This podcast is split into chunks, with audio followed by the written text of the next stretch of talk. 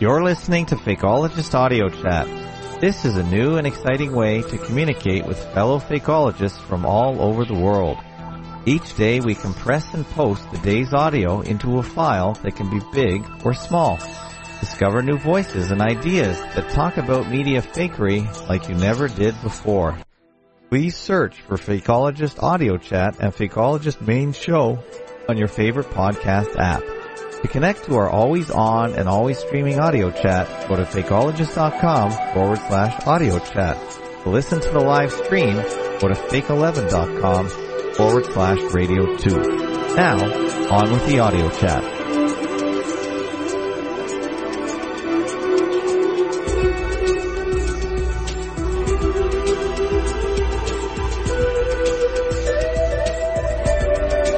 Ni hao, everybody. This is um, Announcer Sol today and Calm. I'm so happy to hear from you. CCK, and we are. Ken has obviously decided that he needs to. Um, I thought it should be safe to the world. Yeah. Or interview people. He- Ken normally interviews people, really. Apple You're an, interrogator. you're an interviewer, aren't you, Ken? You're you're like the the um, David Frost of More the. than I uh, know than I want to say. How about that? Is is there is there any possible way for Ken to try not to interrupt people? Yep. Ken. Uh, that is, I'll get off right now. No, no, no. No, I'm not exactly. telling. Well, I'm, Oh, I'm not telling. Stop it. Stop it, all of you. Yeah, Ken, yes, there is don't there do is a possible way. I'm, I'm, I'm, I'm to do deadly serious. There is a, a possible way for him to do this, and he will do so. Okay, brother. After the continue. We interrupt our program to bring you this important message. Hello, I'm Northern Tracy, speaking from Ireland, and you're listening to Fakeologist Audio on fakeologist.com. What a mouthful. Problem with um with Thomas J too. He seems to have like an extra second lag over everybody else. But Oh, I, yeah. I'm in, I'm enjoying cool, calm, cool Ken's interviewing style. Myself as well. He always asks. Uh, he sets a premise. Per day. The question always has a turn I don't see coming. Yeah. So I'm okay with speaking to Wild and Truth, but I'm mostly going to talk to an ounce of salt per day. Yeah. And if, if, if, you know, Mhm. that's, Those those were Not a three good really thing. really solid. I ifs. will, I will bow out. I will. Yeah. Here, here's what we're going to do. Here's what we're going to do to make sure that there is no issues. So Yeah. before before someone chimes in, let's try to give a full second of silence. Right, that way we know that we're not stepping on each other's toes. So a little bit of extra silence in between conversation breaks. That should be all we need, friends. hmm Indeed. Calm Yeah, card, so I- Ken. Start us off. I'm, I'm being silent. So you you you brought us in here, sir. Start us off, please. You're the interviewer. If I talk Anyway. over other people, I'm I- I'm- muted. I'm- I don't want to I'm- be here. I'm gonna I'm gonna Mr. interview you Ken, today. Ken, he, Ken, he- anyway. he is asking that in good faith. Please take it in the um in, in how it was offered. There's no no issues here. Please continue where we left off. If I talk So- over people and have to be muted, I will leave. You shouldn't bother Because- with that. You shouldn't bother with Over taking it to the extreme, sir. If you have to be muted, sometimes it's because you just don't have a good connection, and we're not even really hearing you properly. So Well, I would worry. like it much better if it were understood that it was a bad connection instead of I were talking over people. we usually understand that, but the end the end. I try to be polite. I really consider it important to be polite to I people. you do. You're you're the nicest dude here. Yeah. But No, an result- ounce of salt end per day is a nice. regardless of whether it's a bad connection or there's a mistake in, in the timing. So stop worrying about it. Ask Yeah. some questions, bro. Anyway, I've got questions of you, eh, Mr. Interviewer, calm, cool, card, calm card, Ken. Yeah. You're you're you're Okay. still maintaining your location mystery. Yeah, I haven't said. And I would rather be thought of for what conversation I bring than where I'm located. I know where he's located. Ha ha ha. And I know the dude's name, the other bro's name. Well, well, so but obviously you're going to respect Ken's. Um, No, I'm going to blow up his spot right now. He's located in Zimbabwe. He's in Zimbabwe. How you like it? Right near the beach, boy. Do you know that I, I I nearly ended up as a mine manager in Zimbabwe. So, so that would have been interesting. This is a story that needs to be told. Well, no, it's it's um, you know I'm a I'm an Australian mining engineer, and they often recruit um, a lot of um, Australian mining engineers are recruited to Africa, and one of the um, roles that I came very close to getting was a role in an iron ore mine in Zimbabwe. So that would have been interesting. I think the reason I didn't end up going is 'cause- because my concerns about security weren't weren't all that uh, adequately answered. Um, but I suspect at the time I have a more um, I was more concerned about stuff like that than I needed to be. I think the issues are probably exaggerated. Yeah, I you know, from what I've heard, it's it's a it's 50-50. Sometimes those type of things are just a non-issue, but when they're an issue, it's a big issue usually. Anyway, I've got uh, I know plenty of people working in, Africa without any problems. Here, here's a funny example. I have a uh, uh, one of uh, somebody I know is a uh, very avid traveler, and they said when going to uh, I'm going to forget the African country. I really should n- know which one it is. I want to say just South Africa, but I don't think that's it. Anyway, when this is, uh, they said that this has happened to them before. If when everyone else comes through, it's I think it's twenty or fifty dollars for them to pay the you know visa tax. But for Americans, they they want a, uh, just because we're Americans and we can afford it, they want a crisp one hundred dollar bill. Mm. Interesting, isn't it? Yes. So I think that's what I would be, you know, more concerned about is just being a person that's out of place and, um, you know, unreasonable expectations in that regard. Right. So you said you had questions for the interviewer. I'd like to hear them. Well, I, that was my um, that was my main. I was just intrigued about um, Ken's desire to. Well, sorry, I mean when I say not intrigued, I'm just was checking that that he still wishes to have that level of privacy. Yeah, he said he is located abroad. Yeah. Listening to you earlier, Frank, and first Yeah. of all, I want to say congratulations on your 40th year anniversary. Amazing. wife, if I understood. I just think it's incredible. Thank you. It is. It is It is Congrats. wonderful. And um, And, your and advice was if you want to be married a long time, don't get divorced. Yeah, and and in, that's entirely the only reason. You know, every single error that you could make in your marriage, I made it really. So Can I tell you a Rodney Dangerfield joke, if you don't mind a little bit of risque? no, I don't mind risque.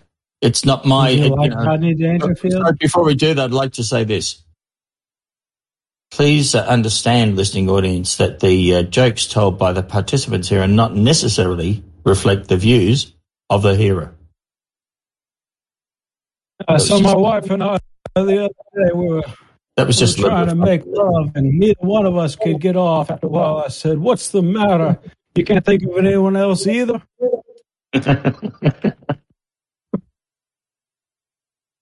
yeah.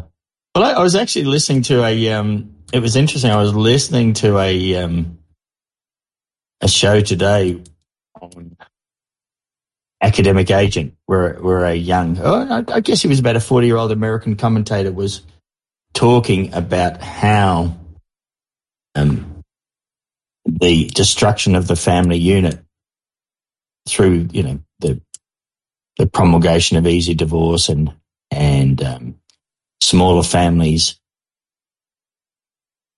has just been so incredibly successful in basically weakening the English speaking countries to the point where they're now, you know, just totally uh, incapable of, of uh, fighting off the kind of things that are going on right now with, you know, digitizing people, jabbing them. You know, people have, without the family structure and that, that kind of way of thinking about yourself, you, you simply have a kind of self loathing going on, which makes it difficult for you to um, respond to threats very well. I think you're a very biblically oriented guy. What do you think about the um, commandments that the widows and the orphans should be provided for? Yeah. Hey, uh, That's- Ken, you just roboted most of that. Well, I, I'll, I'll translate it for you. It, Awesome. Ken was asking, what was what are my views about the Bible's idea that widows and orphans should be provided for? Yeah. Um, and I think uh, if you scratch to anyone, they would say, yes, of course, widows and orphans should be provided for. And I think there are stories in the Bible where um, men were made to marry, take on a second and third wives, their brothers' wives and children. Um, if the, if their brother died in a, or was killed in Are some way, Are you referring to the Levirate marriage? yeah, If a, a man died without having children, his younger brother should marry the widow and bring up children, raise up children for his elder brother. yes, but not just that. I mean, he he also would take on. Sorry, that some in some cases where you know he's the older brother even or whatever it is, and he's already got a wife, that he would take on the um, the widow of his dead brother as his own wife. Mm. as a second and third wife. So it's yeah. I mean, I I think that whole um, concept makes sense, but but it doesn't make sense in a world where we think that there are eight billion people and you know. So that's this is this is why I, I continually talk about the idea that we simply do not know how to judge good and evil anymore because we are lied to. So we don't know what the real circumstances are. We can't make rational decisions. If we're, if the data that we've got in our heads is just wrong. And then you're, you're facing a mass of people that believe, uh, essentially that they live in a world which is just a total fabrication and fraud. So far Um, from reality. The that, uh, last uh, fakeologist recording I was listening to was talking about, if I recall correctly, someone who believed in pre Adam and talked about humans existing before Yeah. Adam thousands of years. And I don't think I got your um, response to that. Well, again, I'm not quite sure where where that comes from. I know that there's a lot of confusion about what the Bible says. It And was so, uh, someone Randolph, William Randolph, or something like that. Yeah, and so there's there is um, because there, are, I guess, in effective two versions of Genesis. You know, the the second Genesis is has a different emphasis to the first, and the Book of Jubilees has a different version. But essentially, I don't think Neanderthals existed. I think Neanderthals are just the skeletons of, you know, a thousand year old Homo sapiens, if you like, people like us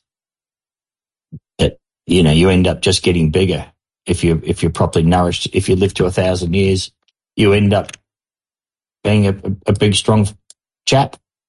In summary, so I um, look. I I personally don't have any issues at all with the logic of the Old Testament of the Bible at all.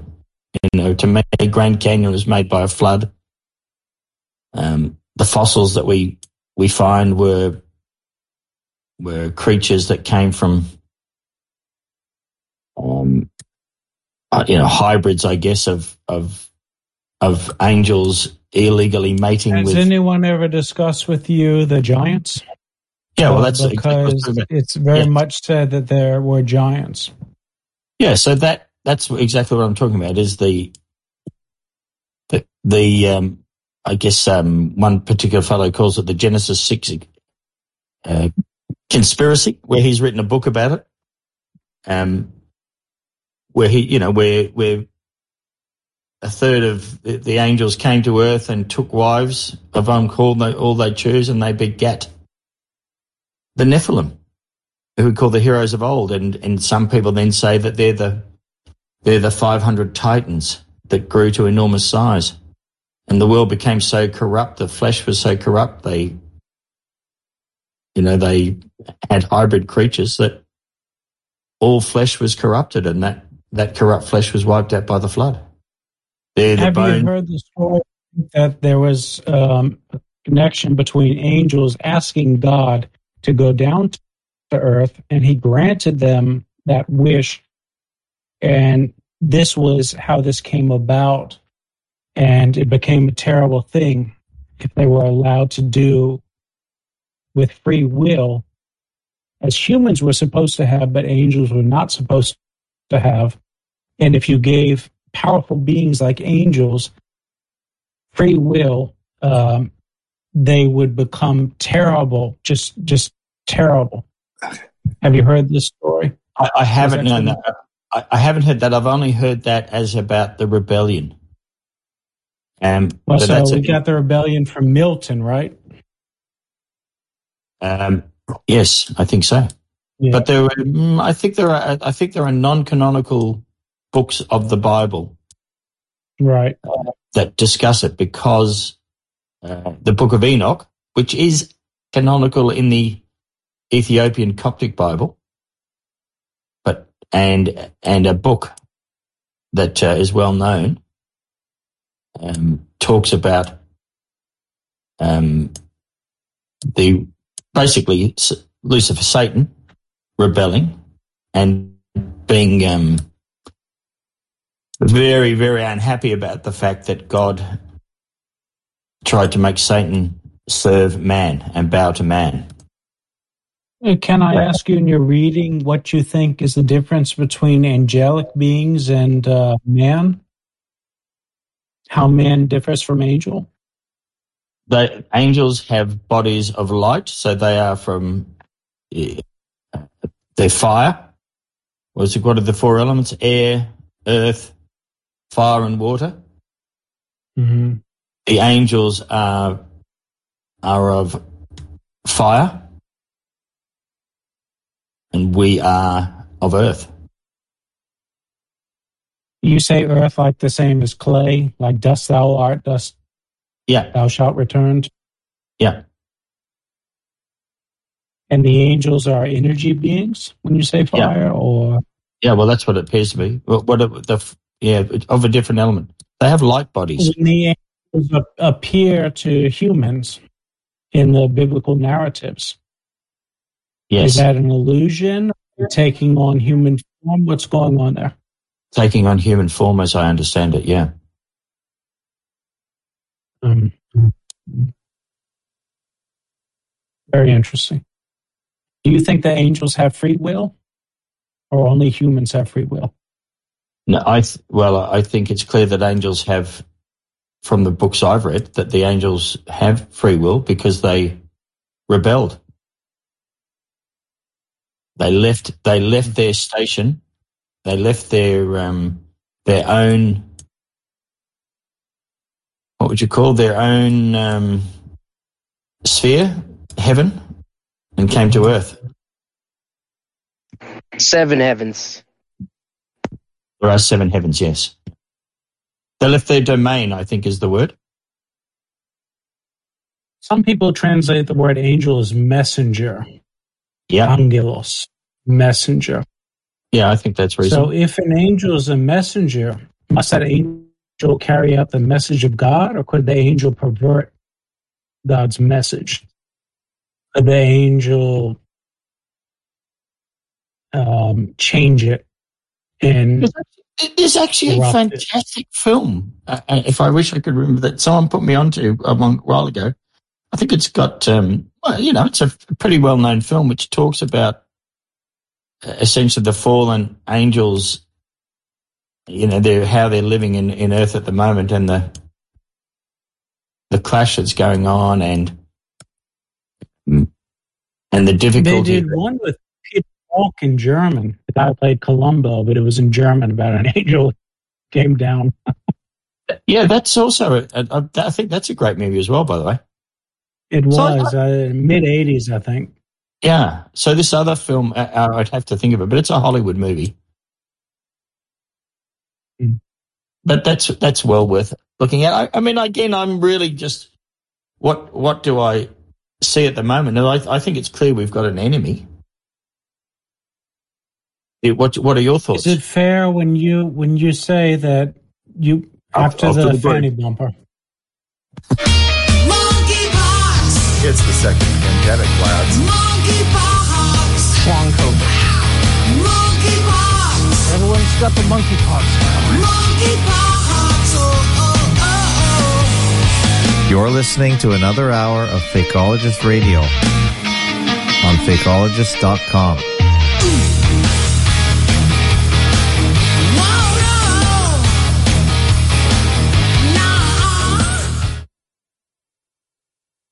yeah. So before the break, I was saying I think it's clear we've got an enemy. What do you think, um, CCK? agree, but I'm not sure.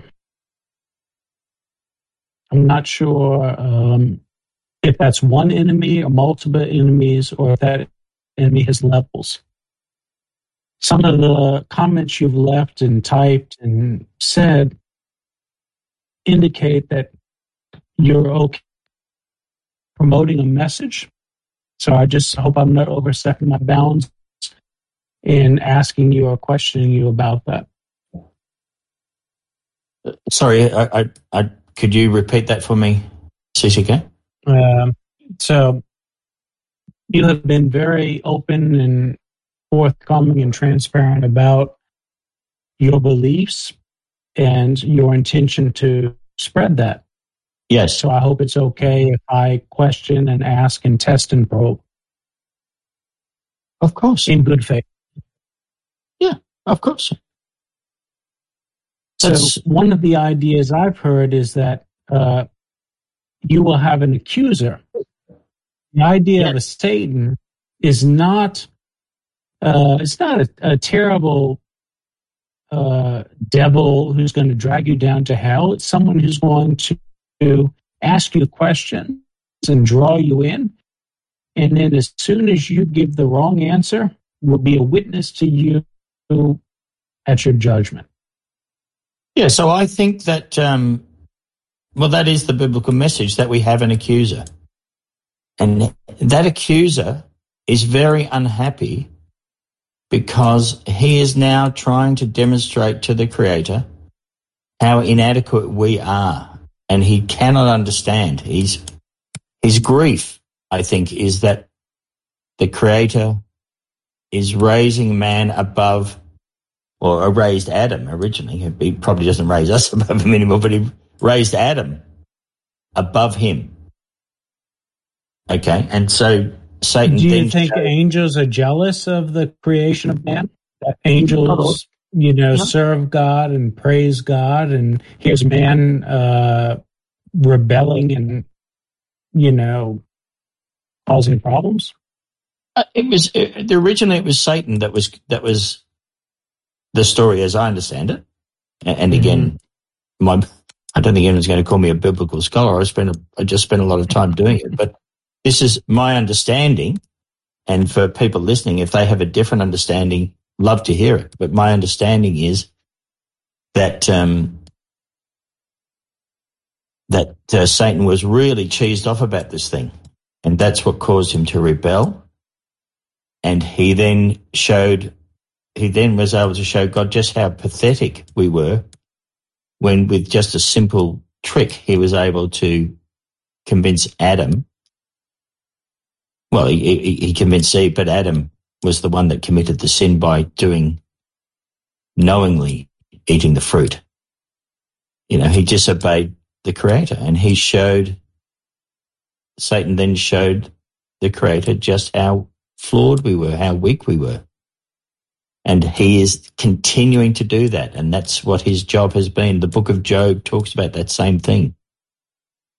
The whole story is about Satan demonstrating to the creator over and over and over and over and over and over again in everything that's happening right now. Okay. Perfect example is, you know, how bamboozled are people about the jabs. They go off and you know, break, break the commandments just by that thing alone. They, or, you know, some buildings are pulled down, no one's harmed, and people pick up the guns and are prepared to go off and kill people. Again, breaking the Do you take commandments. the story as allegory, or do you take it as literal fact? Well, I'm taking it as literal fact. Mm-hmm. And the reason I do that is because the only book I've found that describes how the world really is, you know, that it's flat, it's got a dome over its head and it's um it's on four pillars and the only the only reference I've I've picked up that makes any sense at all is the Bible. Everything else is you know, obviously just a flim flam of lies. It bother again, you that the Bible we read is in English? Like if we read the King James uh, version of the Bible, it's translation. No, look, I'm, I'm, I, I feel, I feel blessed that I can read it at all. To be truthful, you know, if it wasn't a good- English, I couldn't read it at all. Then could I? If it was in, you know, my Hebrew is, I, I know a little bit, but only stuff that I'm picking up from using Strong's Concordance. Um, Would it behoove someone like you or someone listening to learn Greek and Hebrew? yeah, I think so. Yeah, uh, and there are people that do that. I think Greek and Hebrew are, are essentially the same language. They have the same structure, as my understanding. So hmm. I think once you learn one, the second one is easier to pick up. yeah. And Aramaic, of course, would also be another one too, which is strangely disappearing, even though it was up until recently one of the a very widely It's spoken. just not spoken, is it? These days, it's just not spoken. Yeah, but its its disappearance is quite recent, though. I think Yeah. there are still people that speak Aramaic in the world. Mm. You know, Misom, she sometimes says that the earliest Bible goes back to, was it Crete, Crete or Cyprus, one of those Greek islands? Yep. Um, do you ever look into the earliest texts and where they were? Yeah, my understanding is the earliest texts are Aramaic. Mm-hmm. Um, and uh, well, in, What's in your, fact, what's an article, an article, I- an article I picked up recently said that translations from the Hebrew are a bit um, corrupted because they corrupt the timeline. The Jews, or the Pharisees, apparently um, there was a, the whole lineage um, I think um, Aphanaxis or something. They're his children. Uh, Basically, the, the the Jews are claiming that um, that I don't know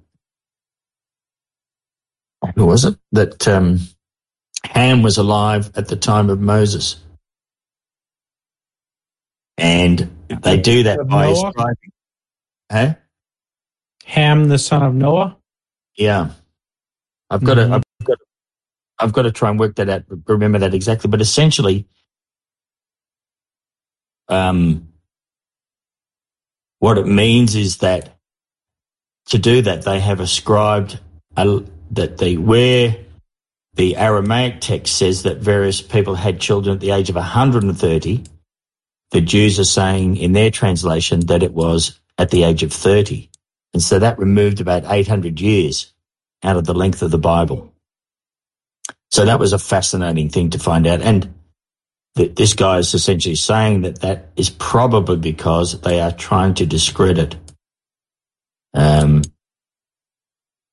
the story of Jesus Christ being um, a prophet from the right lineage. If someone claimed in the past that people lived to 100, 170, 200 or so years, how would you argue against that?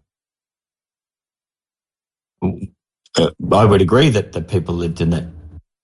I wouldn't argue against it. Am I misconstruing your question? No, I mean, like if they said that um, Abraham died at 175 years, Yeah. I don't know that I could prove it or disprove it. If they said that, um, you know, Noah lived for centuries, I don't know that I could prove or disprove it, except for all the hoaxing and saying, well, I don't believe there was a Noah. That's right. Yeah. That uh, at 90 years old, someone circumcised himself, and at 100 years old, he was a father. I don't know. Yeah. And, you know, how do we pronounce their names and, you know, who do they represent? We don't, we don't, we don't know any of this stuff. These are the, these are the stories that are presented to us. And the question is, um, how does it help you understand the situation right now? That's a very good point. That's a very good point. And all, all I am finding is that those stories help me understand and, and if you like, cast a, uh, a filter about the events that I'm witnessing today, each day. And, and I'm finding that model to be very helpful in that regard. You know, I'm trying to understand why someone, why a group of people are doing horrible things.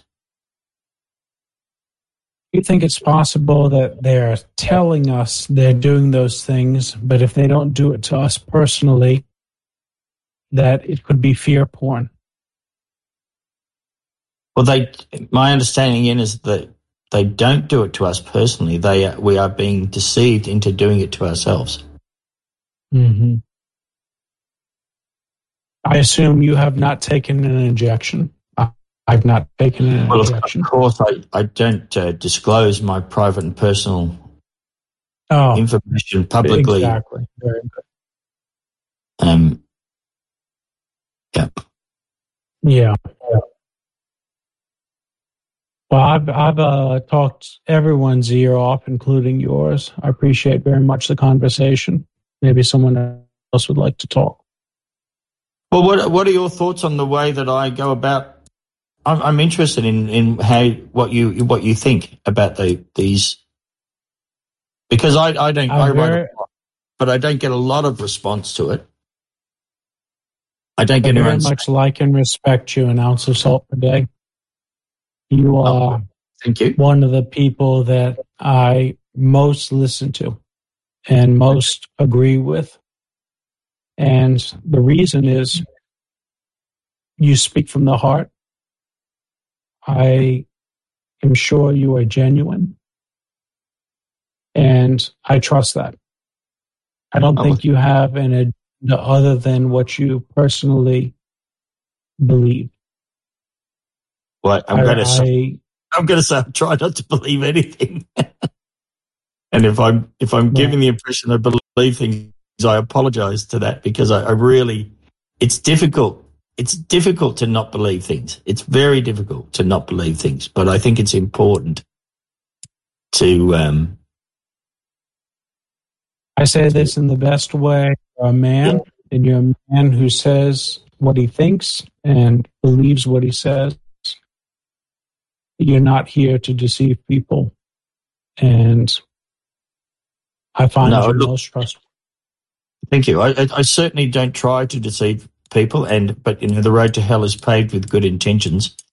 I am, um, yeah. I you know I can only pray that the things I'm saying are actually helpful to people and not harmful. Do you know what to do if you're going through hell? Keep keep keep going. keep listening to Frank. Well, so I, you know, again, I don't. The concepts of hell, I'm, I'm not sure. I, I, you know, we're brought up in a, in a kind of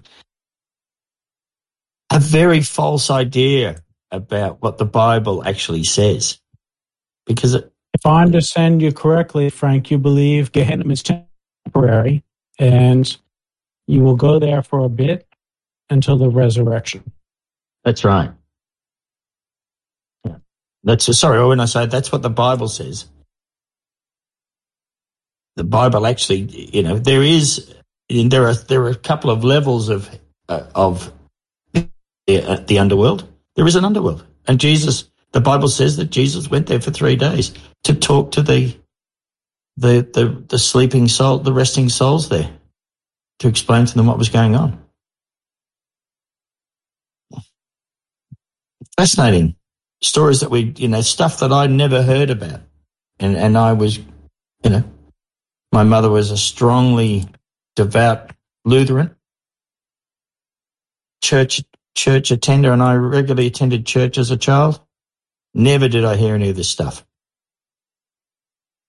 And hell has become such a, a, a loaded word, hasn't it? Oh, hell. You know, it's just it's it's not that kind of place at all. It's a place where you sleep. Very interesting Well, how he knows about the Catholic teaching. Maybe he went to Catholic schools. Well, we I think we all go to Catholic schools. I think Catholics totally dominate the education system, one way or another.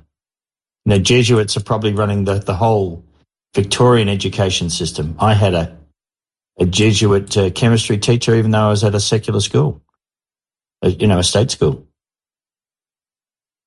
Um, and that that that same man then up, went on to write a lot of the textbooks for for the state of Victoria. Yeah, but I've, as I said, I've just find the thing that I found the most interesting as I've got older is the difference between, if you like, the ideas that I had about what being a Christian was and what the model of the world was and, and how, how the Bible actually does say it. That's just been the last four or five years, the most mind, mind opening thing for me.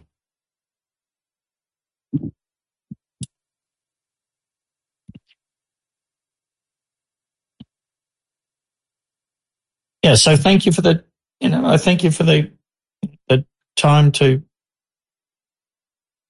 to express um talk about these ideas ken i really appreciate it I appreciate it too. I didn't want to shout out um, Truth I Am or Wild or anyone else who is joining.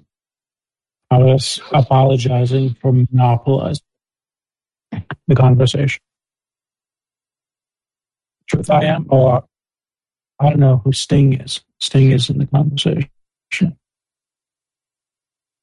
Anything to say? all right with the deafening silence i suppose i better go and watch some mindless tv Yep. Uh, happy 40th anniversary. Thank, thank witness. And um, I hope to speak to you again Always a pleasure. Yeah, Thank you thanks so for- much. Right. Good night. All best. Good night. Truth I am. Big cat. Do you go to bed or something? Uh, Frank, Frank, uh, he went to bed. I bothered him enough. What time it is over there? Yeah, he's back. What? He was back. Yeah. All right. Here we are. This is my wife. This is Who's uh beautiful Serenity 320? It's my wife. Her name is Christina. Oh, is she beautiful? I mean what do you have to say about that? What did he say? A hundred less than 420. Say that one more time. Sorry. He said Truth I am 100 less than 420. All right, one more time. He said 100 less. Hi, this is John Friend. This is Weasel. Joe from Atlanta. Joe Mama. Diana. I'm Buck Cherry. It's me. You're listening to Fakeologist Radio at fakeologist.com. Well, happy We're- belated and early birthday. Thank you. Oh wow. Happy Double birthday every whammy. year. Did, did you know that uh did you know that celebrating your birthday is a pagan tradition? The J witnesses have entered the chat. Anyways, yeah. So I'd like to welcome beautiful Serenity 320 to the Fakeologist server.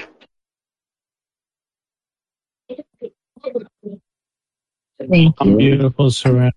Yes, and and welcome. I've heard that that guy Truth I um Truth I am is a big troublemaker. So if he gives you trouble, I'll happily ban him. Let me know.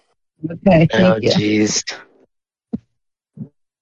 Oh He's, goodness. he's got Yeah. a heated balcony he can go out on if he's on the dog couch. Oh my gosh, stop exposing me. Cal- calm guard. Hashtag exposed. Actually, I'm going to go to my Full heated balcony right now. Triple entendre exposed. Yeah. Anyways. Uh, calm card. I was going to ask you why you f- you felt the need to ask Frank those questions about uh his biblical stance. No, no personal. He called me the interviewer. So interview I must. Uh, okay. Okay. And I love I love drawing out Frank's ideas. Yeah, he's you know definitely. this uh, new, new word "stan"? I'm not up on the young people's uh, hip words, but you know the word "stan"? Stan. What about it? Stan, Yeah. like uh, yeah. I'm a ounce of salt per day, Stan. I'm not sure if I'm really understanding. Yeah, I don't know what word. S T A what? So Stan is apparently stalker fan. I'm not really stalking him, but I'm a fan. Oh, because I'm a big fan. fan. It seems like I'm a stalker fan. I'm a Stan. That makes absolutely no sense to me. I do apologize. Well, It's he's just saying that he he he follows Frank around like a little puppy dog, kinda. Yep, Oh, I yep, see. yep, yep. Okay. okay. Hmm. Thanks for the layman's terms. Appreciate it. Anytime. Why? Why? What's a, what's an example of a non-person here who's a Stan? Of a what? Who's a stam? A Stan, like not in our So you a milieu, what? A, a what person? not in our milieu, but a Stan outside of our of our scope. Hmm. Okay, it would be maybe like a girl that screams at a concert at the top of her lungs at a uh, and a male artist. All right. So They're, a little bit too happy to be there. They pay a little bit too much attention to what the guy does. They're really just a fan. But if they were a normal guy walking down the street, it would definitely seem like a little bit stalkerish. yeah, when Frank enters the conversation, I screech and squeal and have trouble keeping control of my bladder, jumping up and down. Um, you, you know what that's good for. Give me two bucks and I'll get on the bus. You know, I'm surprised it's uh that affordable, but very good. Not not that you know, affordable we go to here. Baltimore and just do it on the street, right? Hey, I mean, you know, I think they're all free in the cities now. In Baltimore? I mean, I think DC and Baltimore. Baltimore, Philadelphia all have free buses, don't they? I was speaking about uh, public urination. Oh, um, you know that that is you can do that at no charge for sure. Isn't that that's a, at least a misdemeanor, maybe a, a felony? I don't think if Yeah, you if you luck, good if you don't zip up if you don't like take it out and you just pee down your leg, I think it's uh legit legit legal. Yeah, but what I'm talking about peeing on a wall. Well, if you you just lean up against the wall, you're all good. You just can't win it No. out. No, I'm not talking about peeing in your pain. I know. I'm being contrarian. I got it, bro. Yes. I don't think I don't think this is Started fake. with an ounce of salt. What a what a terrible uh. Segue. Yeah. So let's talk First about the other people here. Beautiful Serenity is probably wanting to go to a more beautiful, serene place. Yeah, it's pretty quiet. We know, Mike's off. talk about anything, so it doesn't really have to be anything calming. It's fine.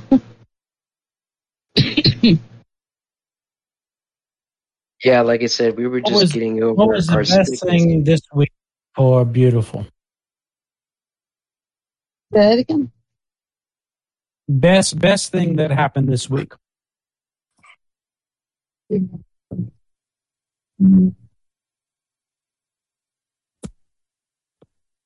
I got new Christmas pajama pants for work. That was a good thing. That was good. You know, pajama pants are legit. I have taken Yeah. to wearing scrubs most of the time now, and I feel like I'm Mhm. doing pajamas 24 hours a day. Yeah, I would imagine. I work for Old Navy, so all the pajama pants are in for the holidays, and we get to wear them from now until Christmas. Part of like advertising, but it's nice because it's cold out, so at least you can be comfortable while you're at work.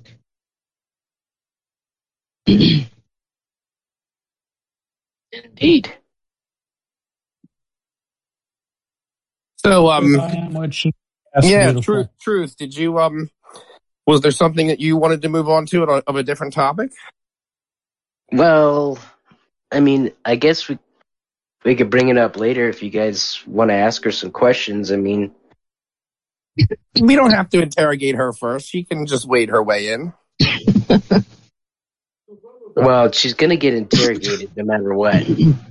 At least Well, I first don't time. Communicating fast. This interrogator is going to log out soon. I I wasn't talking about I wasn't talking about the uh, interviewer, but I I was talking about Oh, interviewer, and interrogator. Excuse. no. They're they're two different words. Okay. That's right. Yeah, he wasn't referring to you, Mister Mister Calm. Yeah. Yeah.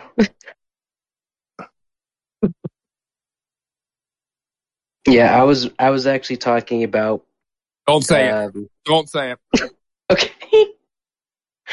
yeah, we're yeah, we're not bringing up any names right now. Yeah, yeah, it's not going to go well. You blanking, blanking, blanking. I was just gonna say Anyone want to talk to about the blankety blanks? I was talking Um, about the person's blanks blanks. Yeah, the blank in his blank. Hmm. Yeah. It's obvious. Anyways, moving along here on Fakeologist. Dot com. Fakeologist, fakeologist. dot- Dot net. Dot org. Actually, she's already talking. She she spoke to uh, Gaia and she spoke to JLB, and uh, the conversations went pretty well. Yeah, um, I believe I was on a call where we had a relatively long chat with her. She's wonderful. Yeah, she was talking on my name, of Gaia? course. Yes, that one.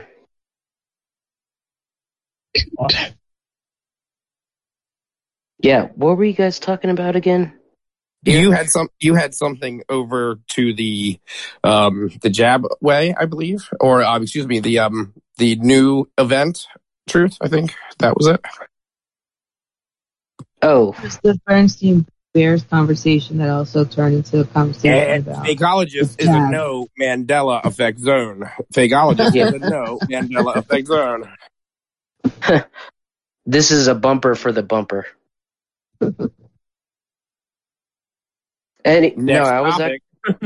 I was I was actually talking about uh, her and Gaia's conversation. I think they were talking about uh, what were you guys talking about? Remember Gaia?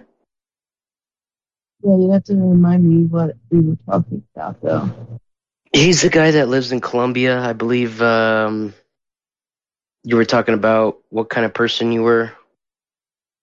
hmm I think I remember. Okay. You think you remember? All right. Well, what I about? mean, I've, I've talked to so many people through you that I get confused. So that's why I'm trying to All right. remember. well, when you spoke was. when you spoke to John Le Bon, you were talking to him about the Joker. Well, I remember him because his voice is very distinctive. So, like his, I remember who he is easily. Yeah. Does Gaia have Yeah. an accent? Yeah, he does, but I don't think it's from. It's not a Colombian accent. It's not where he's from. Good impression of the accent. Sorry. Can anyone do an impression of the accent? Oh, definitely not, man. Oh dear. Definitely not, man. I can't. Beautiful I mean, serenity. What does it sound like? What did, what did the person sound like? Is that what you're saying? What did John Le Bon? Oh, John Le Bon. Uh, he just he. My I have trouble remembering people's like names. So if you have something distinctive about you that I can pick up, you know, and there's just something about his. I believe he's Australian, right? His accent, um, just reminds me of like I don't know. I it's gonna sound stupid, but he kind of reminds me of like someone who would have been on Sesame Street, like one of the adults talking to one of the Muppets. Like his voice is that distinct to me. so it's like I can place him somewhere, and I I like know who that is when I hear his name because in it like I match it to the voice. But with Gaia, I- I'm trying to retrieve the uh, the voice yeah.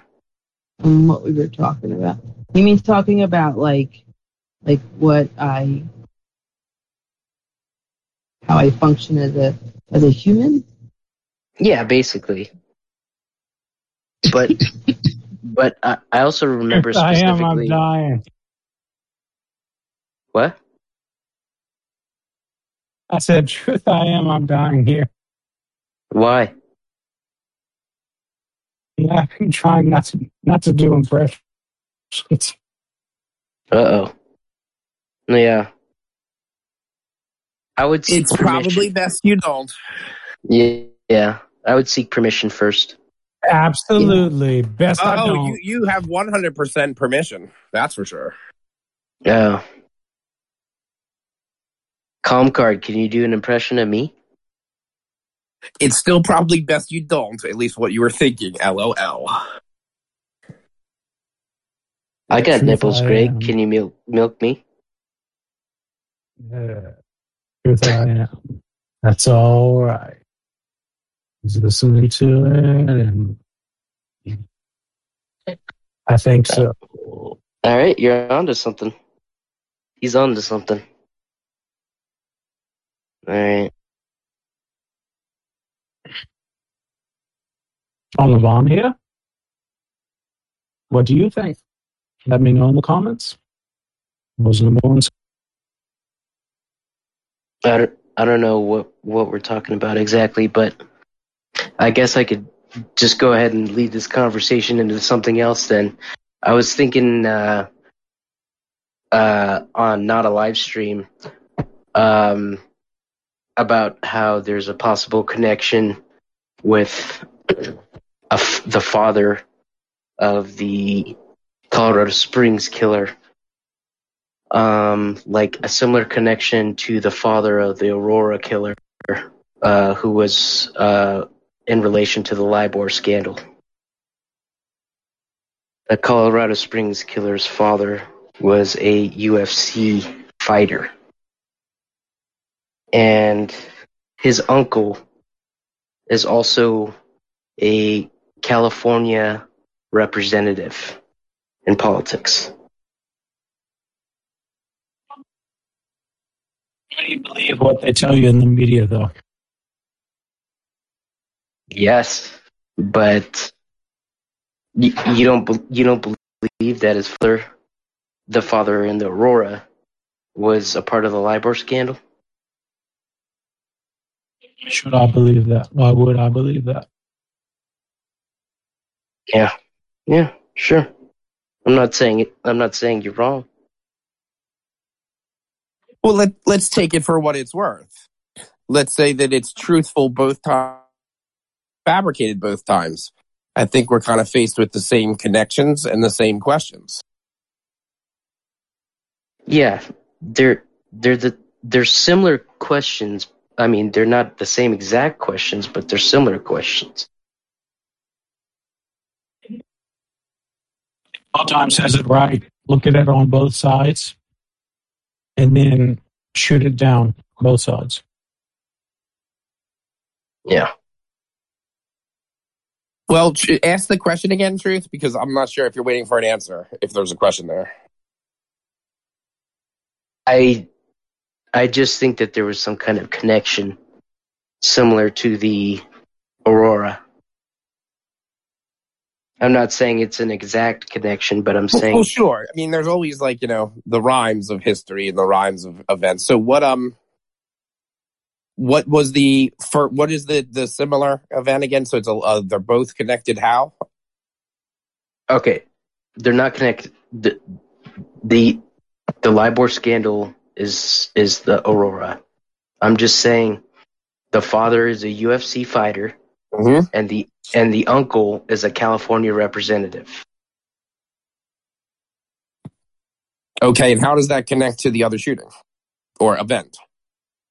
I'm just saying there's a relation, just like there's a relation f- for Aurora. And what was the, the similarity of Aurora? The, I don't think you're quite understanding. It, it's it's there's no relation to the stories. I'm saying that the the father knows things. And why, why is that similar to Aurora? Did the father know things there? Yeah, I the the father uh, had something to do with the LIBOR scandal.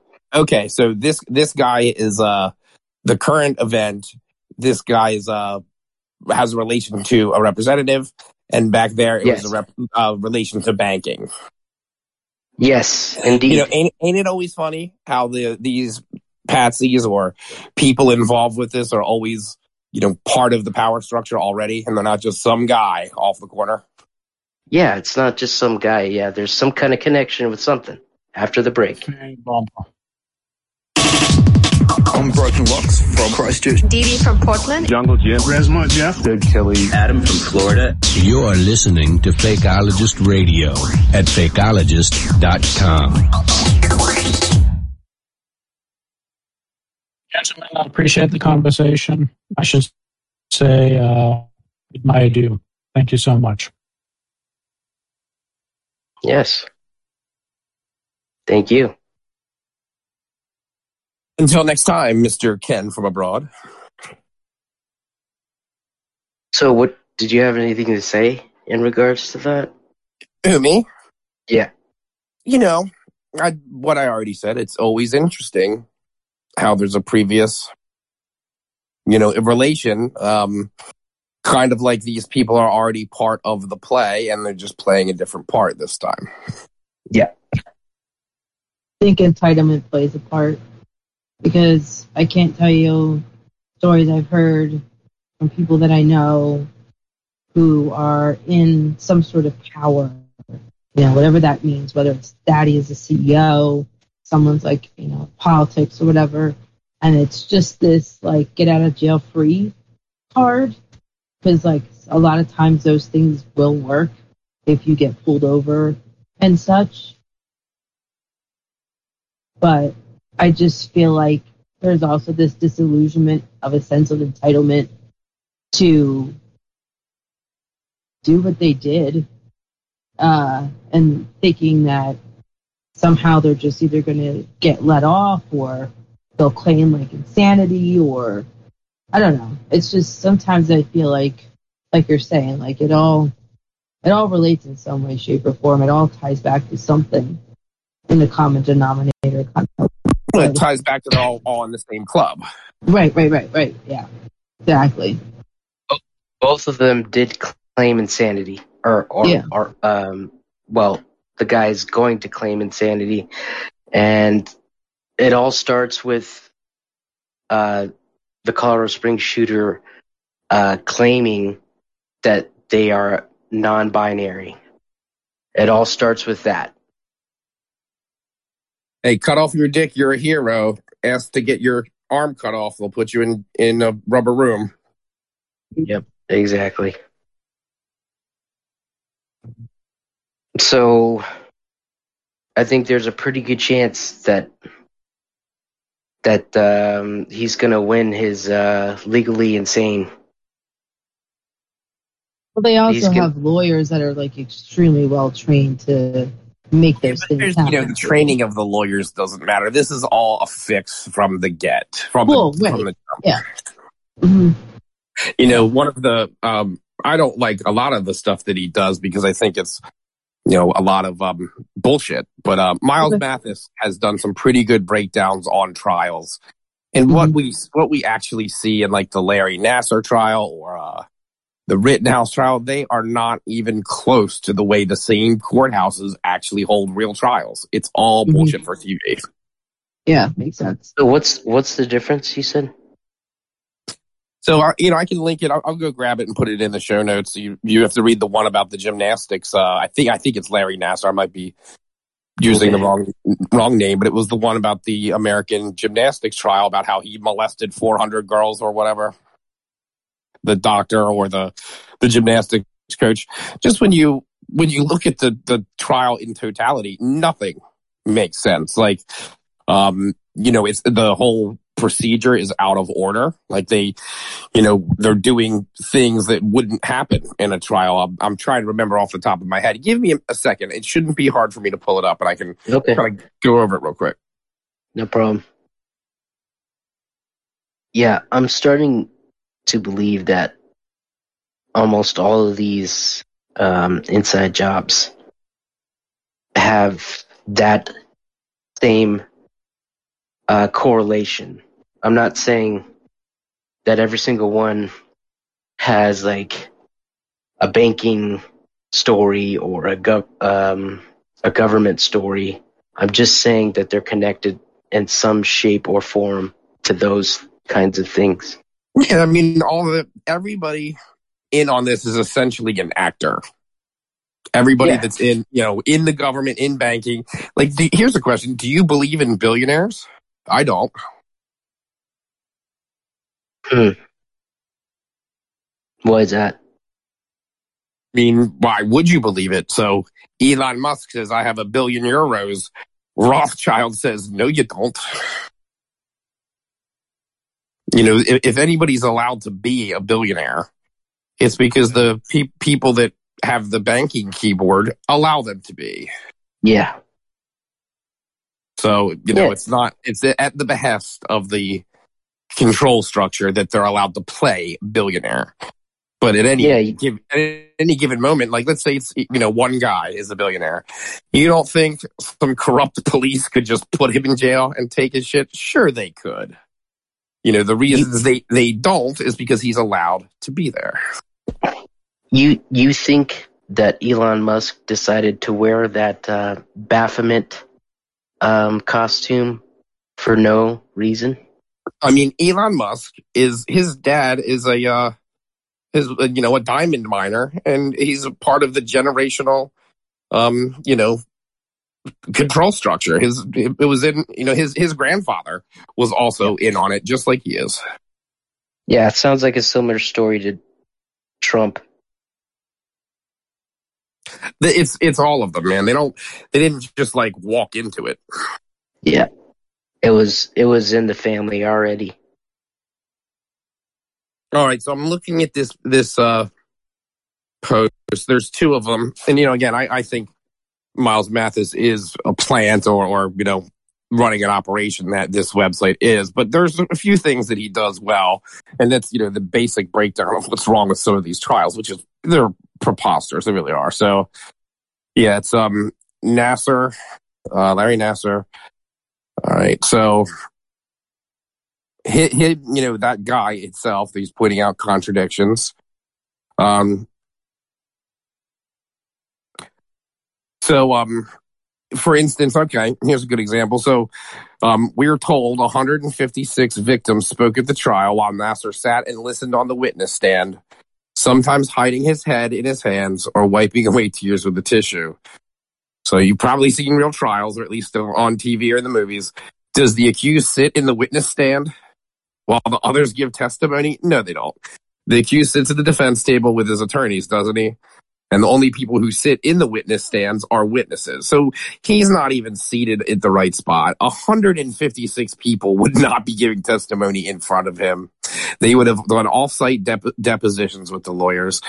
You know, It was backwards. well, okay, well that piece was. So let's let's keep going here. Okay. You know, and if you know 156 witnesses, you don't need that. It's nobody would ever do that. They just said it happened. Yeah, You know, yeah. So, it, it's probably a Guinness Book of World Record. um, yeah, if it ever happened, but it doesn't.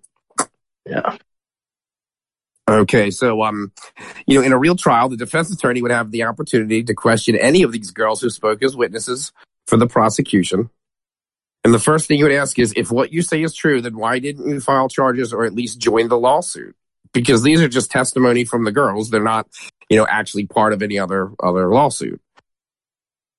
And he would have to do that 156 times. I mean, um, you know, that it doesn't stand to, to muster that this was done in the allotted time, and it gets it gets better. Yeah, I'm just I'm wondering how long that uh, trial was. Yeah, you'd have you'd have to go back and, and see, but there's a lot of other problems. Getting to, you know, I'm halfway through the paper, which a lot of it was just set up. So hold on here. Yeah, the judge judge is a little fishy for this trial.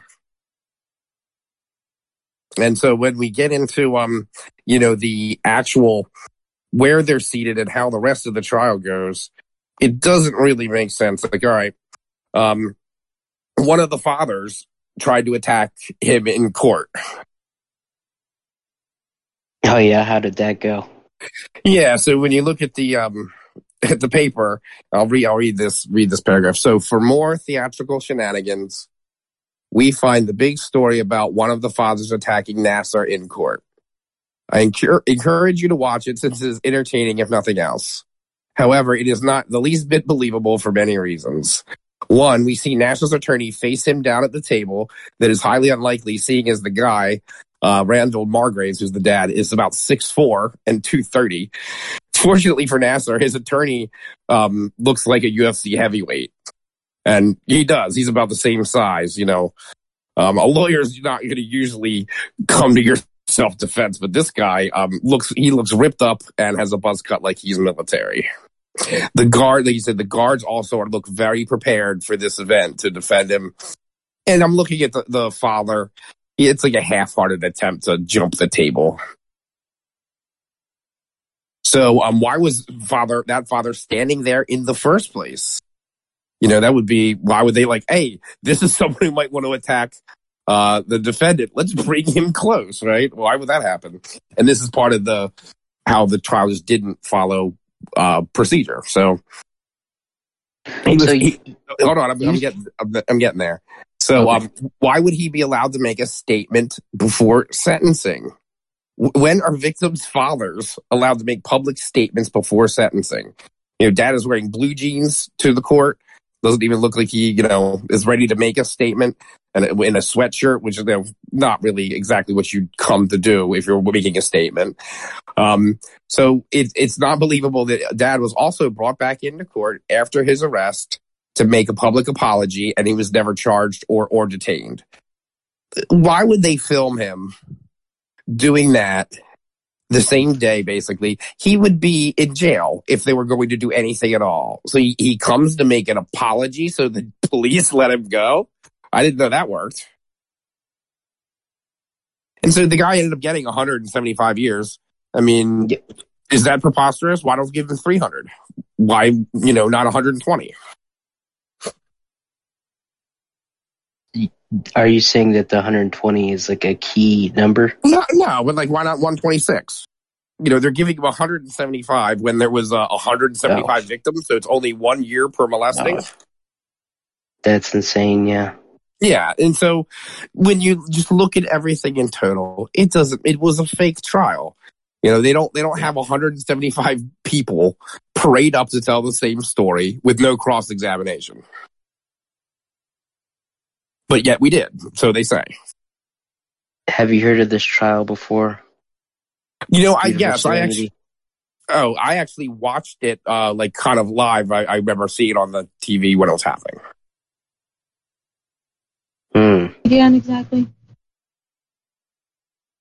Uh, we're talking about the uh, the trial of Larry Nassar, who was a doctor, or uh, he was a team doctor of the United States Women National uh, Gymnastics Team. And I he, remember uh, something about that. Yeah. and he, I guess, sexually uh, assaulted 265 young women and girls. I think I saw a documentary. There, there's a 2020 film called uh, Athlete A, which is a documentary about the scandal. Yeah. Cause wait, hold on. Sure.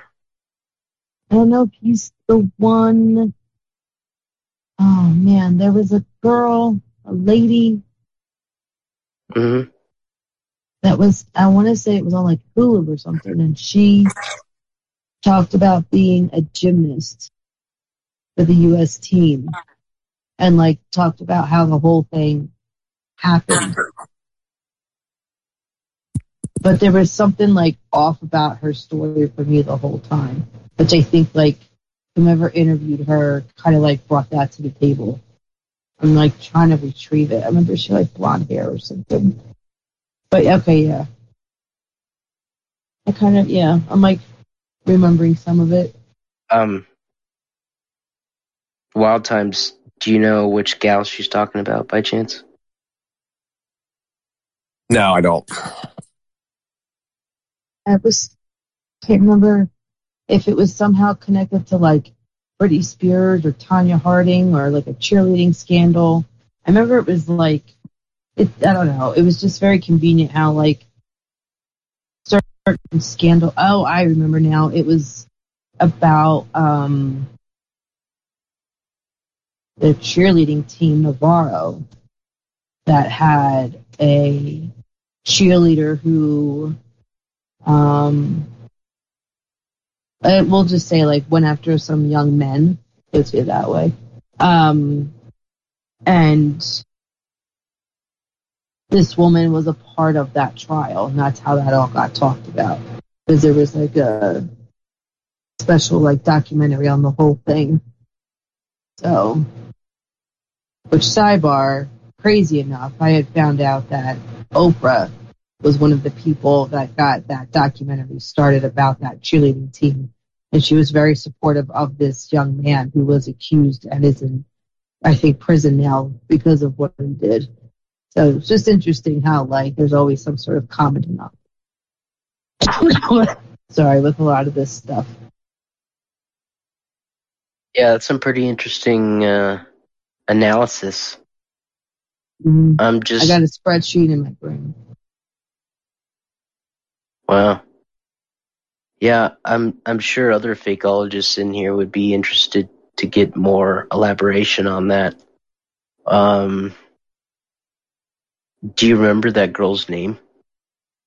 Yeah, I can look up the documentary. It was on, uh, I think it was on Netflix. I just remembered like really diving deep into it and starting realizing like um how there were these doctors who were you know like for the U.S. Olympic gymnastic women's team, and just because they had that title, it's like they had this entitlement to be used in other sports with females.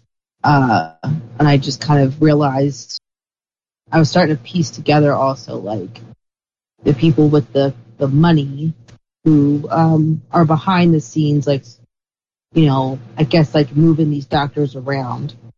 That makes sense. Like, oh, they were on Oprah, they should be safe. You know, like that kind of thing. See, we all know how corrupt Oprah was. Oh, Um, still it. Well, yeah, still is. I mean, people have dug up a, a lot of dirt on her. So just like, just like all these other other famous people. Um, Yeah. So if so, if she's supporting something, um, you know, there's definitely a lot of questions to be raised. Whatever she's supporting. Yeah, because I, I I feel I feel like if I would have, I mean, I was a cheerleader for years. I still do stuff with cheer squad, so uh, that's why I was watching the documentary.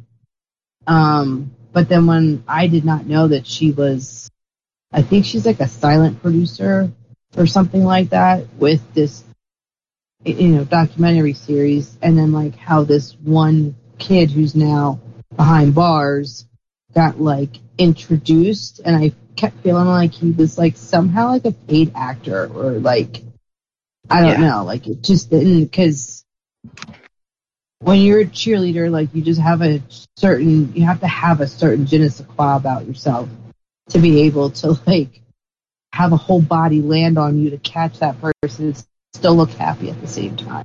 And Right. it was just like he I felt like he was there for like the the um viewing factor, like to bring people in because he's like, you know, so sassy.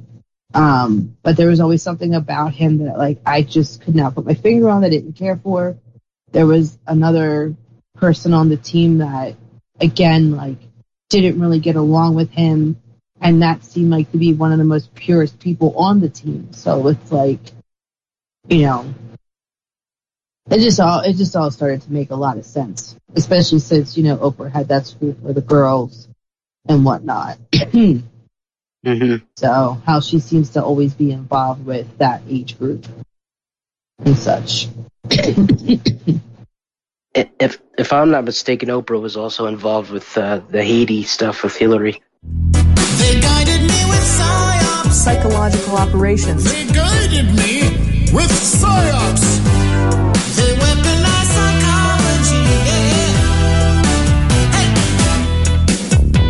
You're listening to another hour of Fakeologist Radio on fakeologist.com.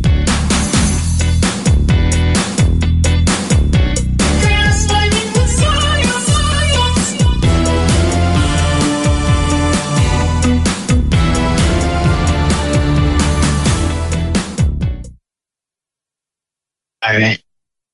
Today is uh, Thursday, November 24th. Happy Thanksgiving to anybody who celebrates it. And uh, I'm here with my wife of almost a year. And um, this is her first time in the Fakeologist.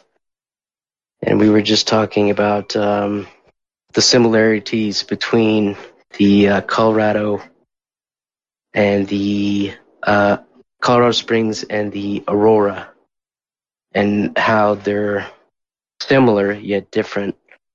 And we correlated this to the trial of Larry Nassar, um, which is pretty insane. The uh, information that Wild Times gave us about how how exactly it was scripted, how it wasn't that it was a very different court trial, and you can see all kinds of twists and turns of how scripted it was. Do you have anything you would uh, like to add um, after what what we said so far? Beautiful Serenity. Oh, I'm sorry, I didn't realize you were talking. I'm just Yeah. trying to look up. I'm just trying to look up the uh, thing that I'm talking to you about. Okay. Yeah, because uh, Wild Times actually left, but uh, he might come back, or we might just take off too. But yeah, if you wanted to add any any additional information regarding fakeology and how all all of this is scripted, The only thing I would really say is that um, um,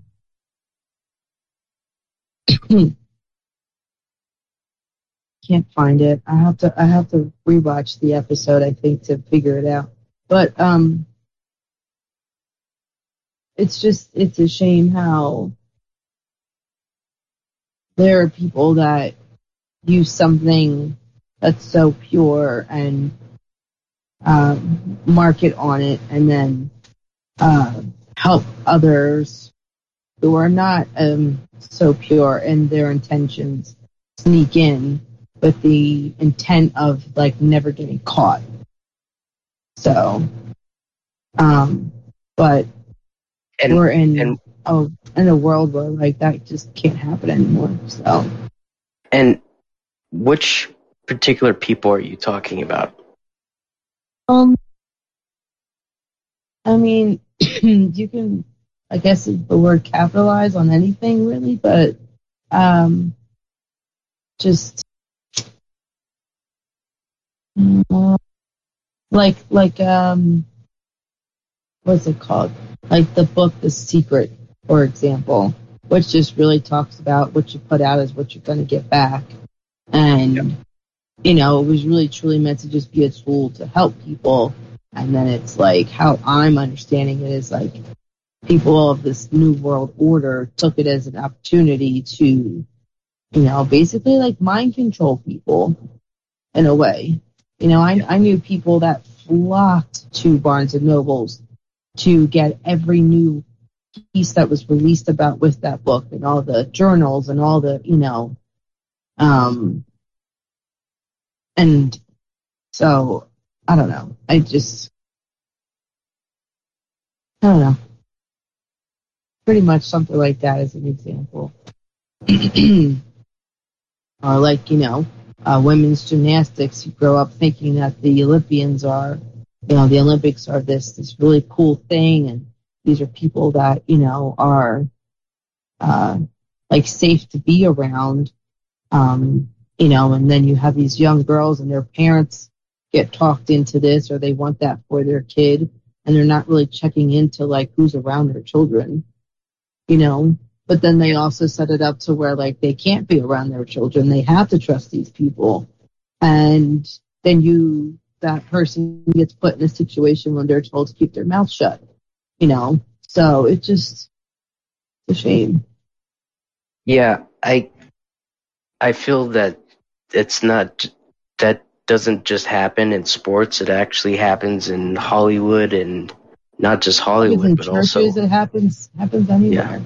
Yeah, yeah that's what I mean. You know. Yeah. hmm Yeah, and I- think that that there's definitely yeah a correlation.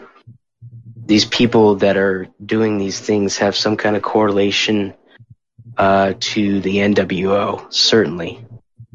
hmm The only thing that drives me crazy is that for those who have, like Doreen Virtue, for one, uh, she irks my soul because I just don't feel that she ever really fully um, took care of the mess that she left behind when she was a part of Hay House. And there were people I know, which now people are coining it as spiritual psychosis, but it's basically people who just fell so damn deep into these rabbit holes of like archangels and you know um ascendant masters and and yes it's all there but it's just like they just were so they absorbed it so much and they bought everything and bought all the courses. So they had you know and then there were also these like gypsies that were doing it too that were taking people's money like you know let me clear your chakras for seven hundred dollars you know like Jeez, yeah, and Doreen Virtue's name is attached to it because they would be able to say I'm angel I'm an angel certified reader and here's my certificate like so yeah. you know it's, I just and it's and it's all a bunch of hocus pocus. so um, I mean and the thing is like um it just I just watched people get really lost in the sauce I watched people lose marriages over this stuff because instead of being they forgot person that they are. Instead Yeah. of being the person that they are, they, they try and put on a self image for people and for the people that are close to them, they uh they it's gone too far for them. Well, basically, you get lost in this character that you've created in your head, and it's like you feel like you now have to like be this character, which is a part of how the brain works. Like people forget, like you don't, the brain doesn't work for you. It's to be, it's no, I'm sorry, it's not that you work for your brain. Your brain is supposed to work for you. Right.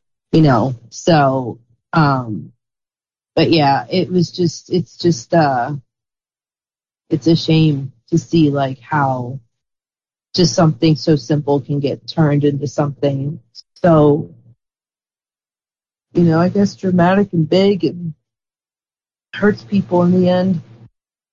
Well, I think I think people can be so easily manipulated just just because when when they were kids, they were taught so young uh, the most basic indoctrination um, because well they say they say uh, you have to start them w- when they're young right? Um, that's that's where you teach them. You, know, you teach them at a young age and they, and then they'll believe it. Well the thing is for me what i've noticed since i was a kid is the way fear gets uh, injected into people. So um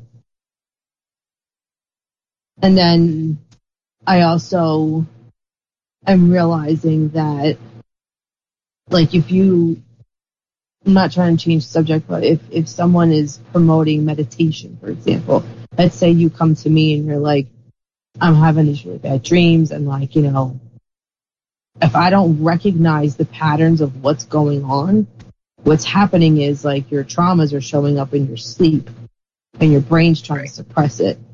So that is not a place for someone to just say, just go meditate on that.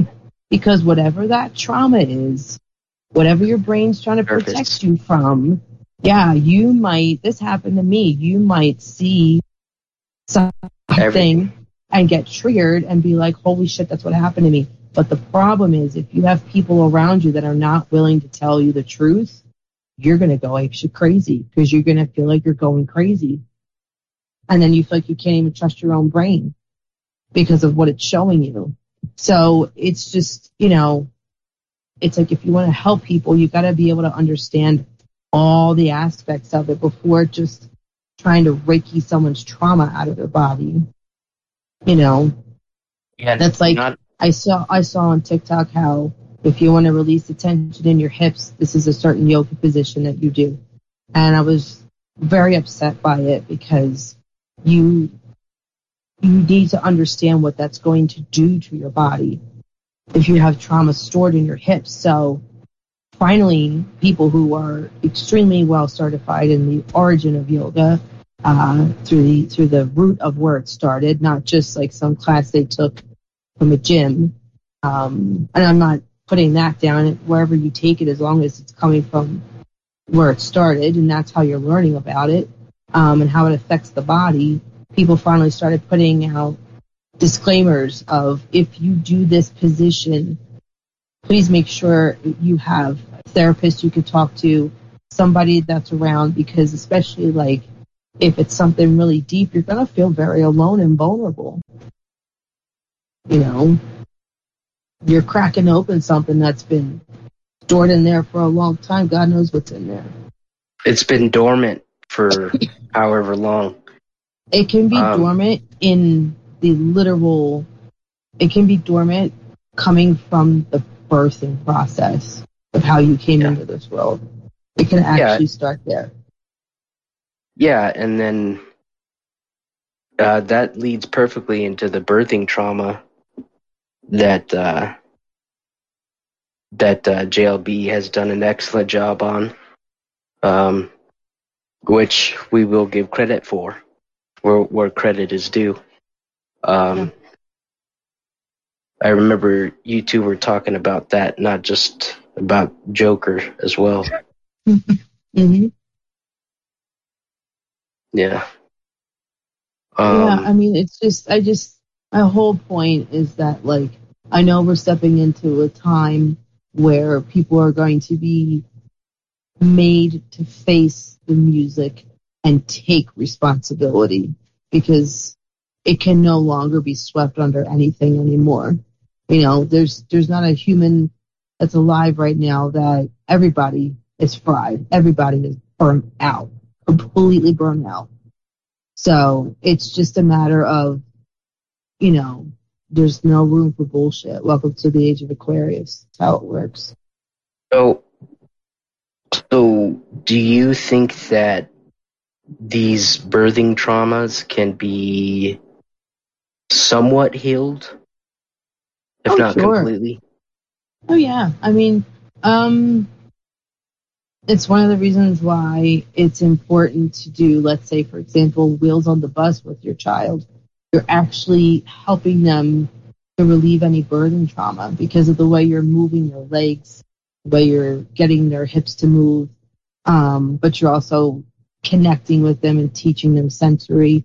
Another thing um, that can really help as well uh, with things like that. Like for example, um, when a child comes out uh, is is birthed, however that happens, they Mhm. they need to be within skin contact of their caretaker. And I say that because there are people who are surrogates, there are people who are adopting. So, but um, I think it takes about seven minutes for a bond to happen. Yeah. So imagine that uh, you have been birthed and the mother is having complications and they need to take the baby to the bassinet because the baby now needs to be under the light immediately, right? Let's say there's like some complications. Yeah. And whomever is holding that child the first seven minutes, um, a bond is being created. So imagine this baby's being handled by all these different people and it's just wanting to hear its mother that's been in its stomach for nine months. You Yes. know, so that's why if those things have happened that you cannot help, um, skin to skin is very, very important because it helps that re that rebonding and that reconnection. So, So that that baby needs direct contact with his mother as soon as it leaves. Pretty much. Yeah, that's one of the reasons why um, I have made the choice to be for skin to skin. Uh, that would have been uh, Vincent's first connection with the woman that was taking him home.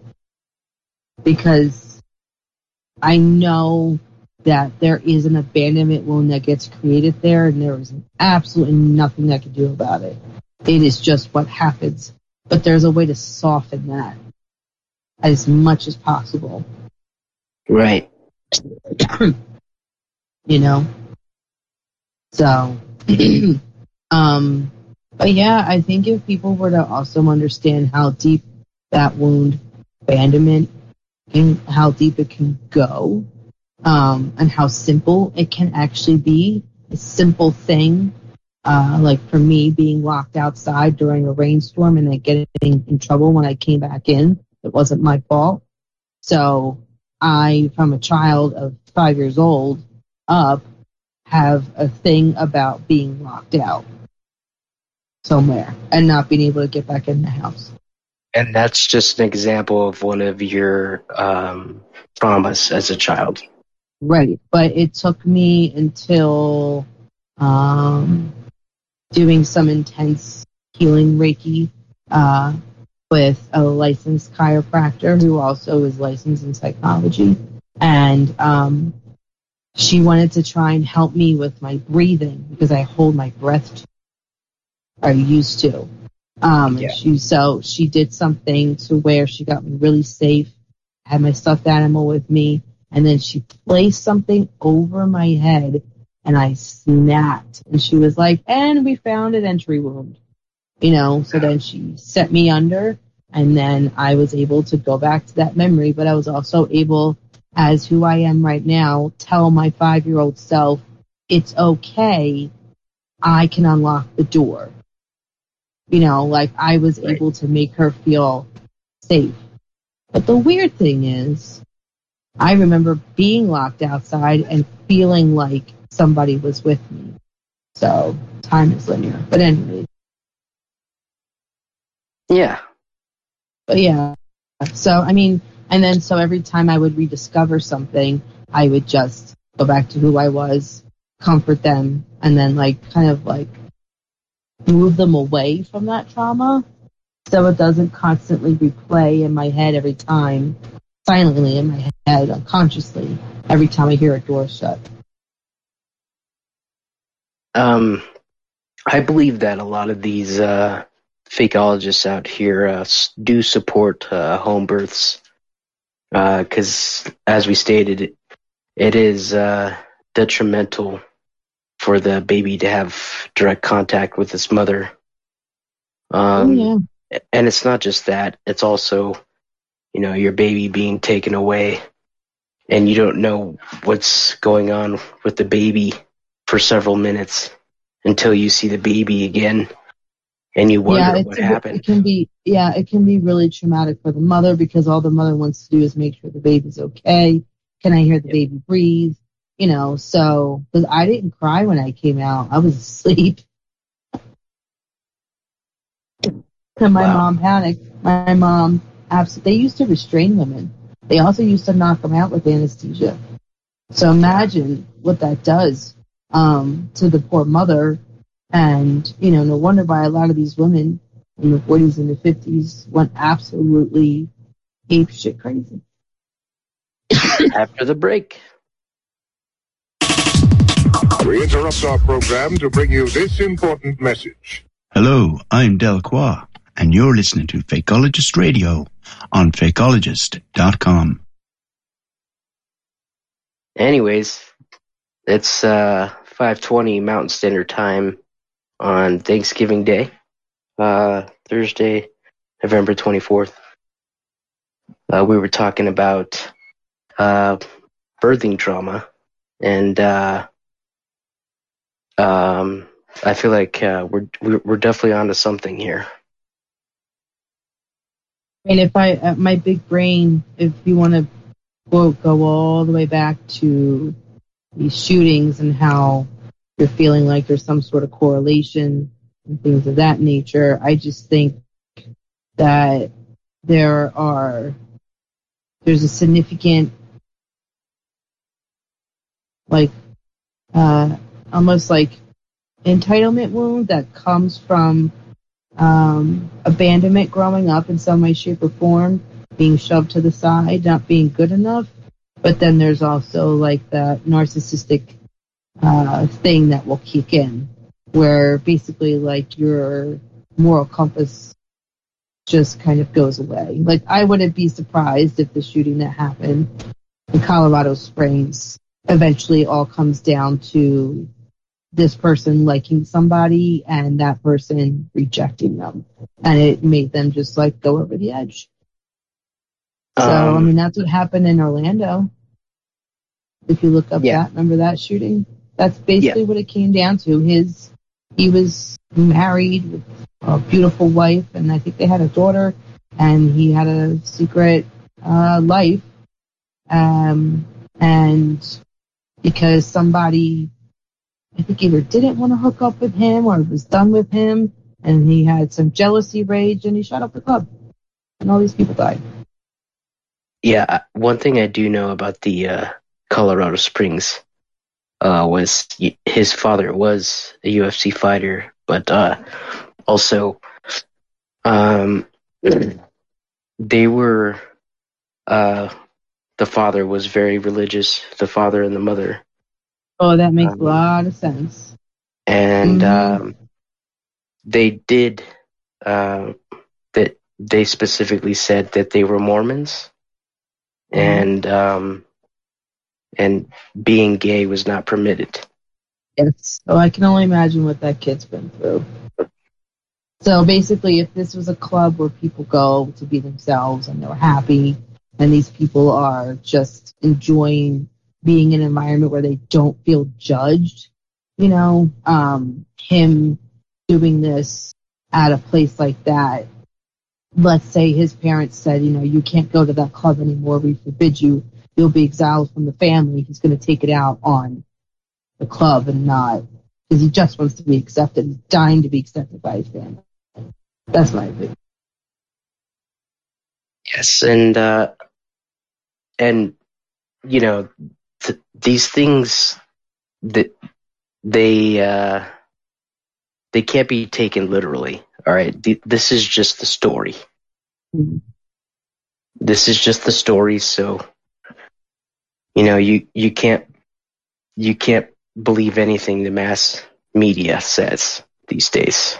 Well, I mean, for me, I know the Mormons have been getting a lot of bad rap lately. Like a lot of their stuff's been uh, kind of like Church of Scientology. Like things are being like severely exposed, and of course, like there's the need for gun control. There's the need to protect the LGBTQ uh, not so community. I think more just the foundation. I don't really think they give a shit about the community. They care about the money.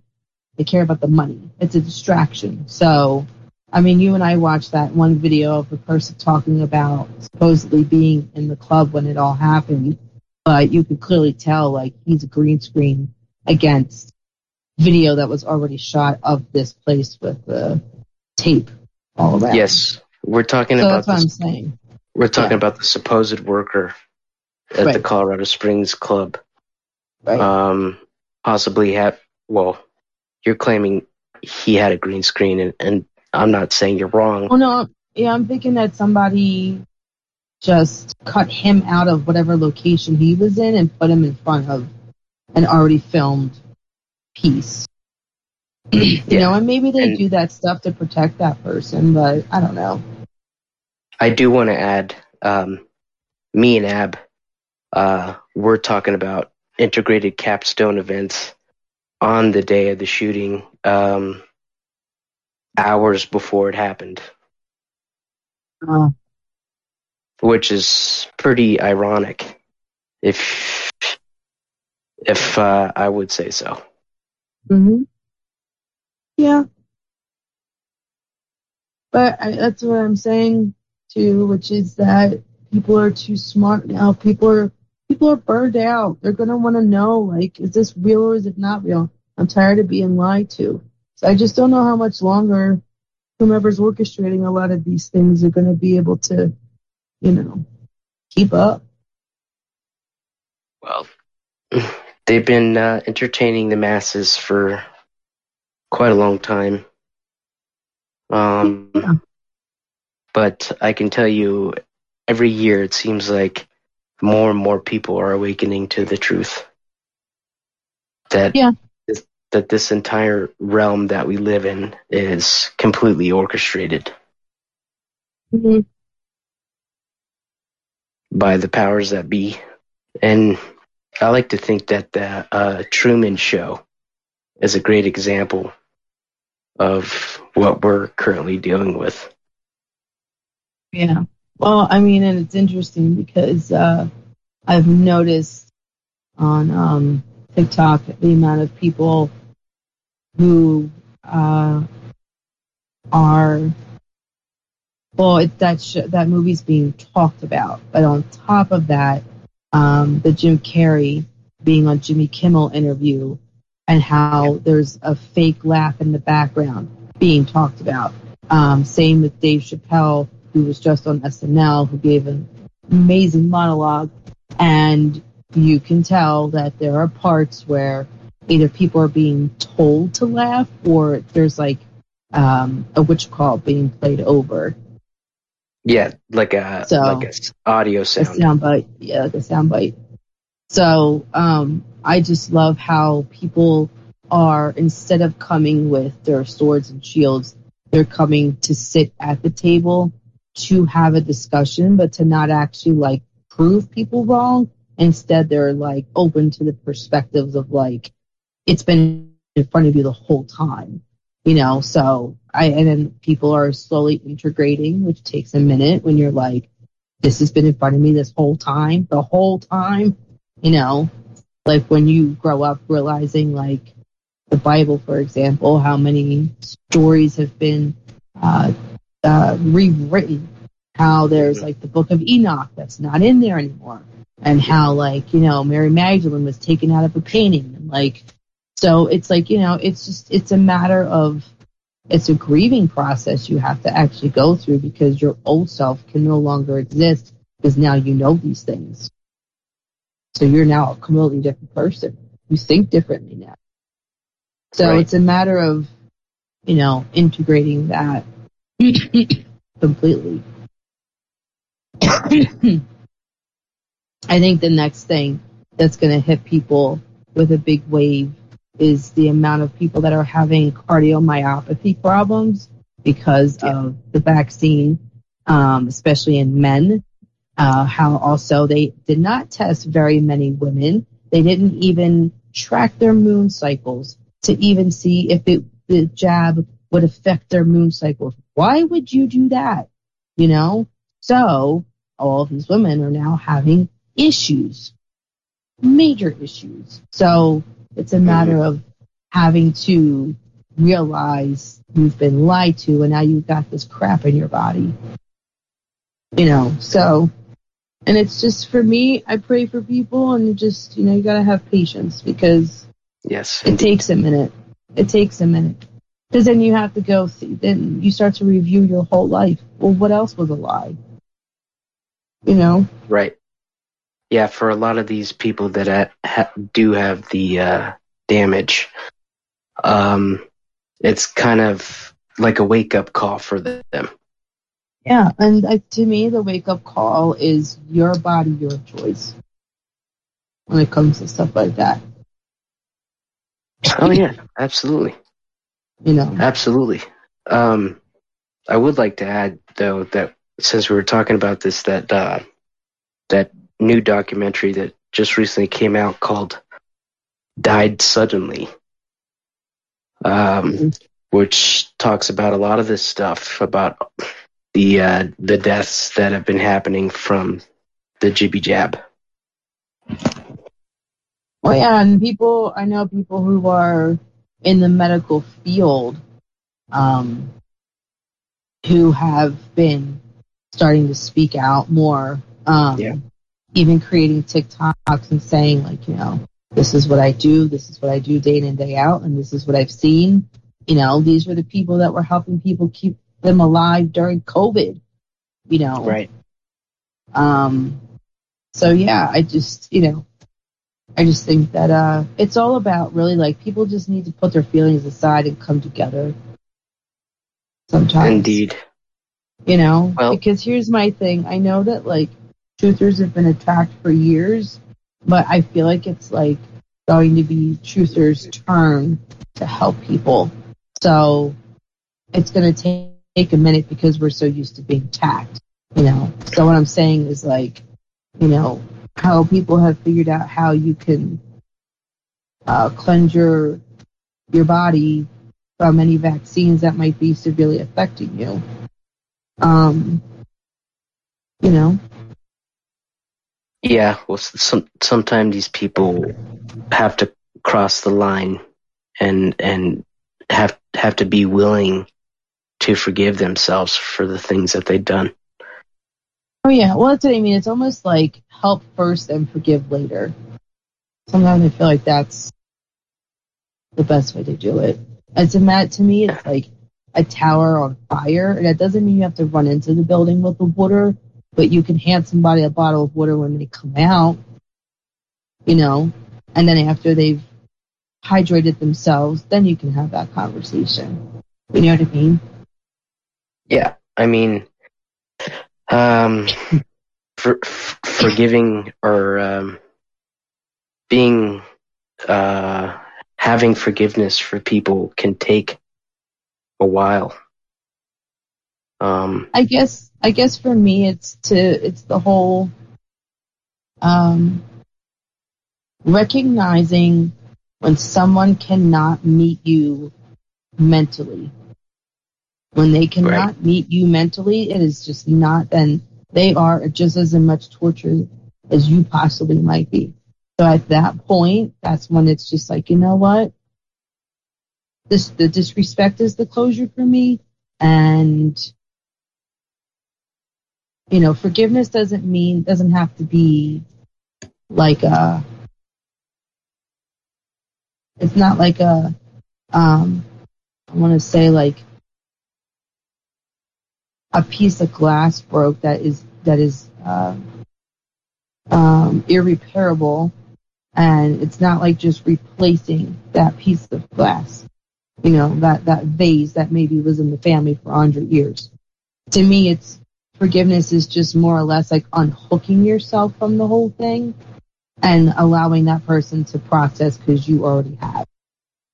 And they can deal with it on their own you know but that It's doesn't mean the boundary goes away it's a lot hmm. easier said than done, right? No, I promise you, once you show your brain how that works, and then the brain goes, oh, oh, that's how that works. Oh, I can do that because it feels the dopamine. You get such a serotonin, you get such a relief from it. It's like, oh, God, I don't have to think about that anymore because you just imagine unhooking yourself from the chaos. Yeah. you know, it's it's like I I I get accused of not of being, you know, I don't even have the words for not inviting somebody to our wedding. Um, but yet the person that's accusing me and coming at me has yet to say to me, but why don't you want to invite this person? Because she's not ready for the truth. So once I can, my brain can recognize that, that's how I was able to respond to her accordingly each and every time she came for me. Because I'm, I've already unhooked myself from from it all, Yeah. and I have so, a clear boundary for it, and I'm not looking for anything. Whatever happens, happens. Because I had to stop throwing salt on the wound, because that Right. wasn't fair to my inner child to feel that every right. so. But there, but there will there will be a time where you will have to overcome the trauma that that you've had. Well, that's what I'm saying. That's where the the someone telling me stop throwing salt on the wound helped me to just start to overcome it. And then I started to realize like um, a lot of things, like why I'm super ticklish in certain places. It's because of that trauma. Um, you know, like now that I'm recognizing these things, I can work on them even a lot easier now without getting so upset about the trauma. Indeed. I can now be more at peace with it and uh, grow from it. Not really moving on. You know, you can't really move on from certain things sometimes, but I'm Right. just, I'm not, you know, feeling like I'm constantly reliving it. That makes sense.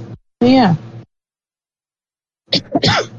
Yeah, I, I think any kind of trauma, not just uh, birthing trauma, uh, definitely Mhm. does take time to heal. Um, it does.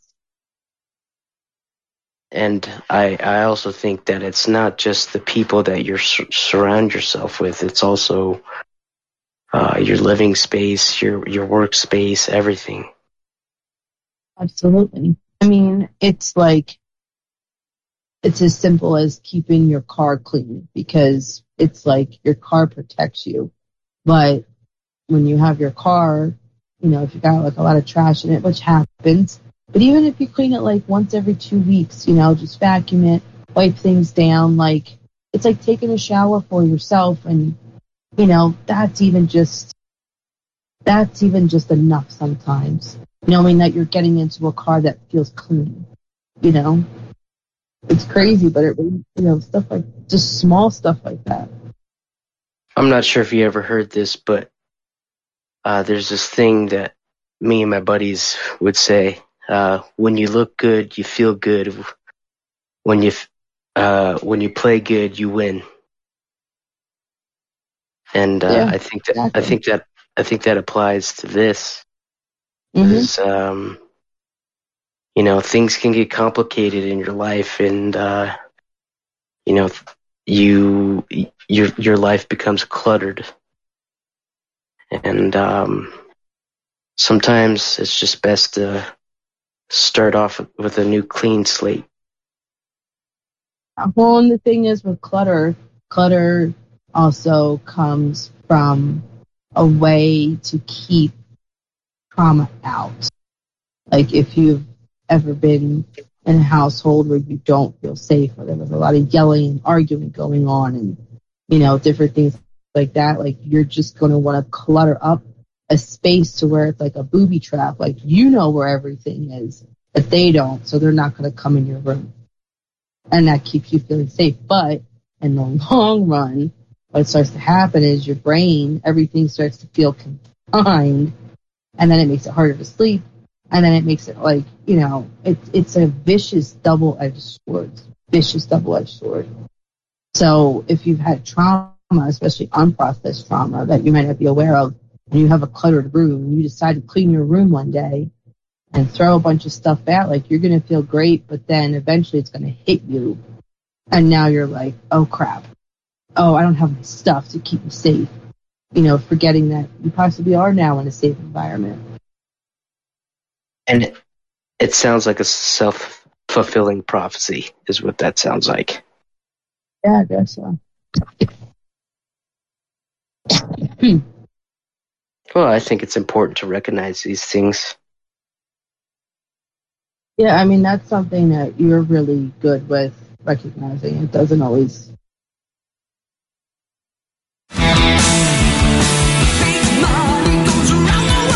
Would you like to support Fakeologist.com and all the content we're creating? We operate on the value for value principle, where you pay whatever you can for whatever value you feel you've received. We accept donations in almost every form, from PayPal to Bitcoin. Please go to fakeologist.com forward slash donate for your payment options. Thank you for your support.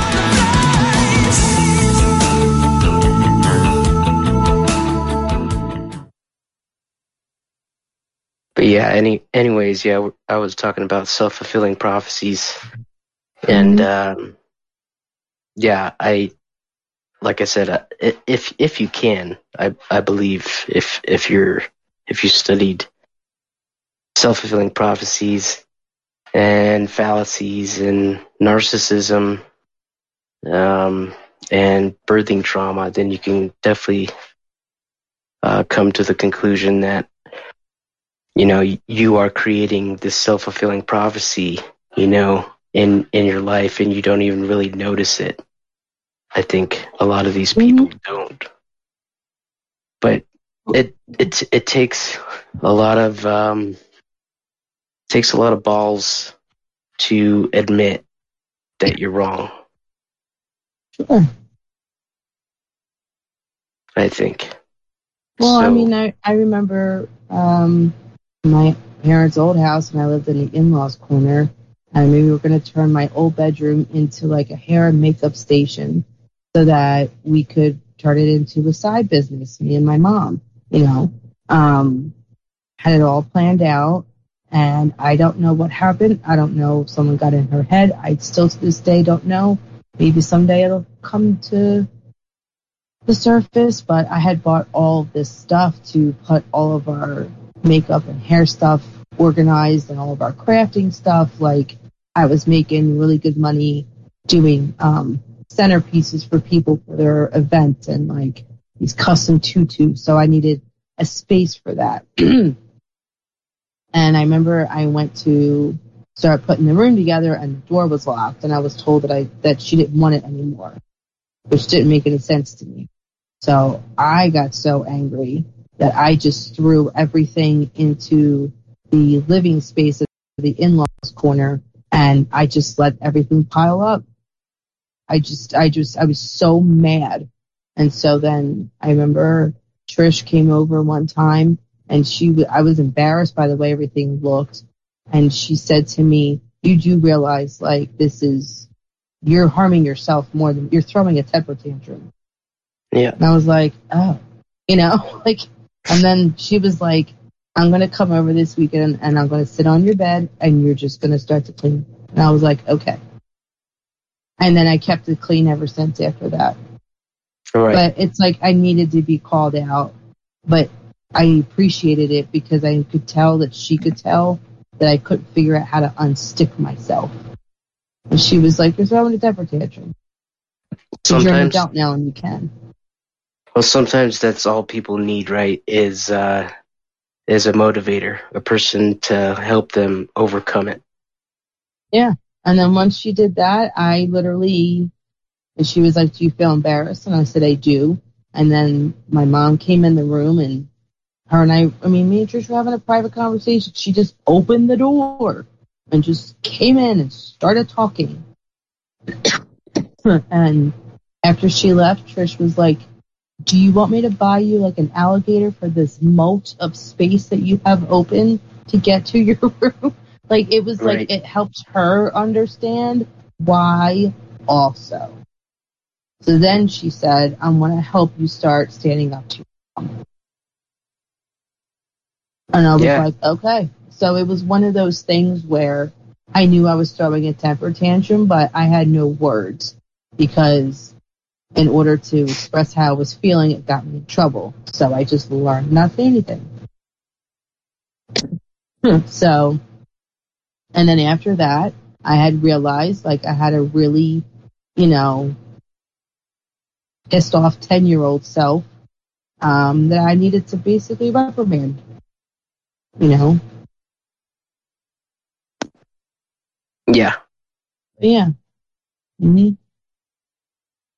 Yeah, sometimes it can take time. Sometimes it can be something immediate if you have the right person um, showing you the way, which, you know, the person that you had uh, helping you out was essentially the right person. Yeah. I mean, I remember she found something. Just say it was a sharp object. I didn't even know it was in the room when she was helping me clean stuff up and throw stuff out. It possibly got left behind by a contractor in the closet, like who knows? But she literally just took it out of the room. She threw it out. I don't know where she put it. I didn't want to know where she put it.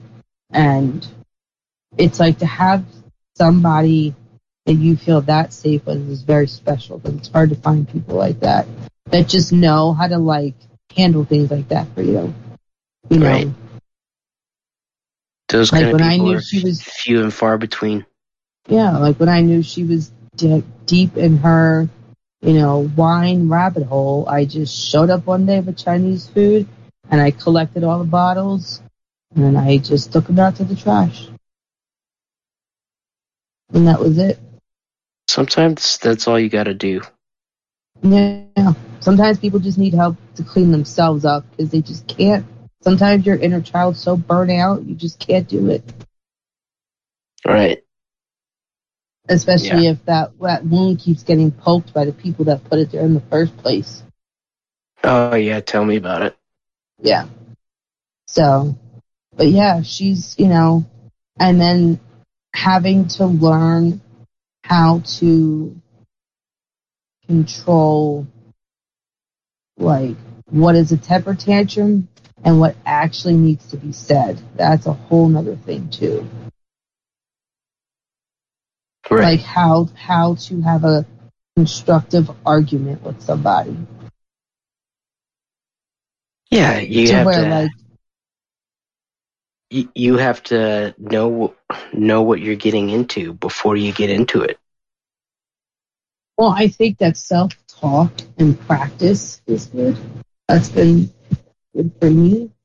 You know, like if I ever have that conversation with my cousin as to why I didn't invite her mother, um, I have practiced that. I have had different talks with myself. I've had arguments out loud with nobody around because it's healthy. It helps me release it, you know?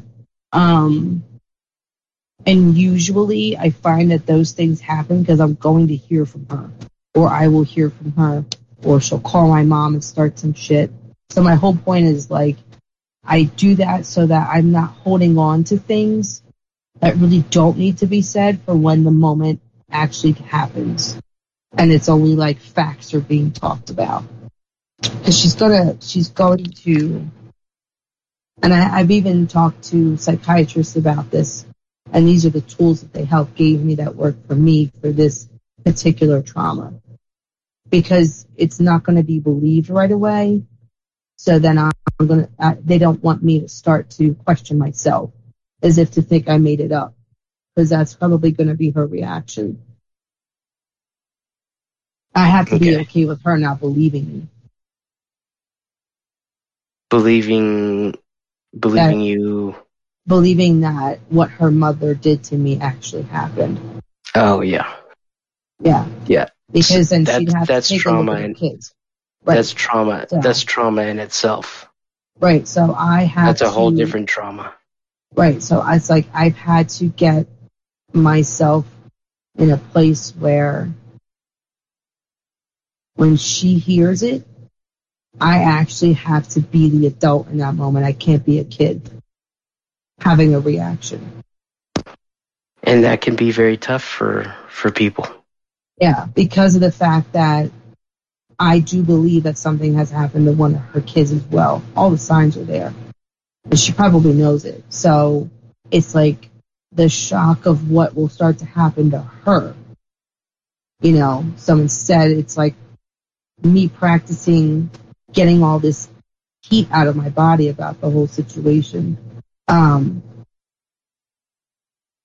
how, how do I say this? It's just so that like I'm grounded, I'm solid, and it is what it is. It's like Jesus talking to Judas. To me, it's the same idea in a way Yeah. of how he was just calm, cool, and collected. It was like, dude, I told you that this was going to happen, but you know, I got to go do this thing, and uh, you know, it's good knowing you. End of story. You know, Yeah, it's similar, is but it is. similar but different. Right. Because in that moment, whether she believes me or not, that is her mother. That is a woman that birthed her. You Right. know, uh, knowing that this woman's been alone with her children, knowing that, you know, so it's like, that's why I've had to learn how to stop for a moment and it's not all about me. because other people really- It, it affects everything. It affects everyone. Essentially, her daughter is taking a blue pill, and she refuses to take the red pill. Yeah, because if she actually were to take the red pill, that means that because she's also a closet alcoholic, and it's like she would no longer need that to suppress because the truth has now been put on the table. Does that make sense? Could you maybe break that down, like more more in layman's terms? Okay, so like when I when I gave birth, uh, I had a lot of stitches, and they gave me a really high dosage of Percocet. Okay, and it got to a point where I had a love affair with Percocets. We, we became best friends, you know. Yeah. Um, and I had realized that all I had to say was, I am in a lot of pain. And they were going to start to prescribe me something higher. Oh yeah, And I had to That's make what they do, right? That's what they do, right? I, I had to make a choice. Do I stay on this path? Or do I kill it now and deal with the pain, sober my ass up, and, and just figure out how to integrate this and allow myself to have moments when I get upset and not want to numb it. You understand? So I decided when the doctor said, Do you need anything else? And I said, No, I'm going to be fine. I'll figure it out. And he said, Okay. That makes sense. So, like, I don't know. if That works, but Yeah, I I think it does. that's that's like in the lightest way. That's the lightest way I feel like I can explain that. Mhm. in the lightest way, you know. Because see, like for me, what if what if my cousin saw something when she was a kid and thought to herself like that's not right, but just like kind of kept it to like her whole world's gonna shift. You know what I mean? So that's why I'm saying like it's like you know having to realize like it's not just about me this is somebody, she is my cousin, but this is somebody's daughter. That is her mother. You know what I mean? Right. At the end of the day. Yeah. So- Well, I I think I think it's important for for you to recognize that that you know that this is like a uh, like a human experience for that particular person to be taking the blue pill and, and refusing to take the red pill. Right. Because I'm telling you right now, she knows the red pill's on the table and she has the support.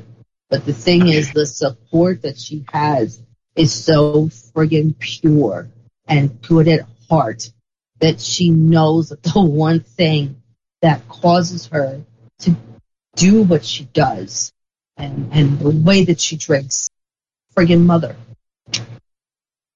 But yet, but yet, she has, it's, it's the whole, it's the whole like label of a mother, you know?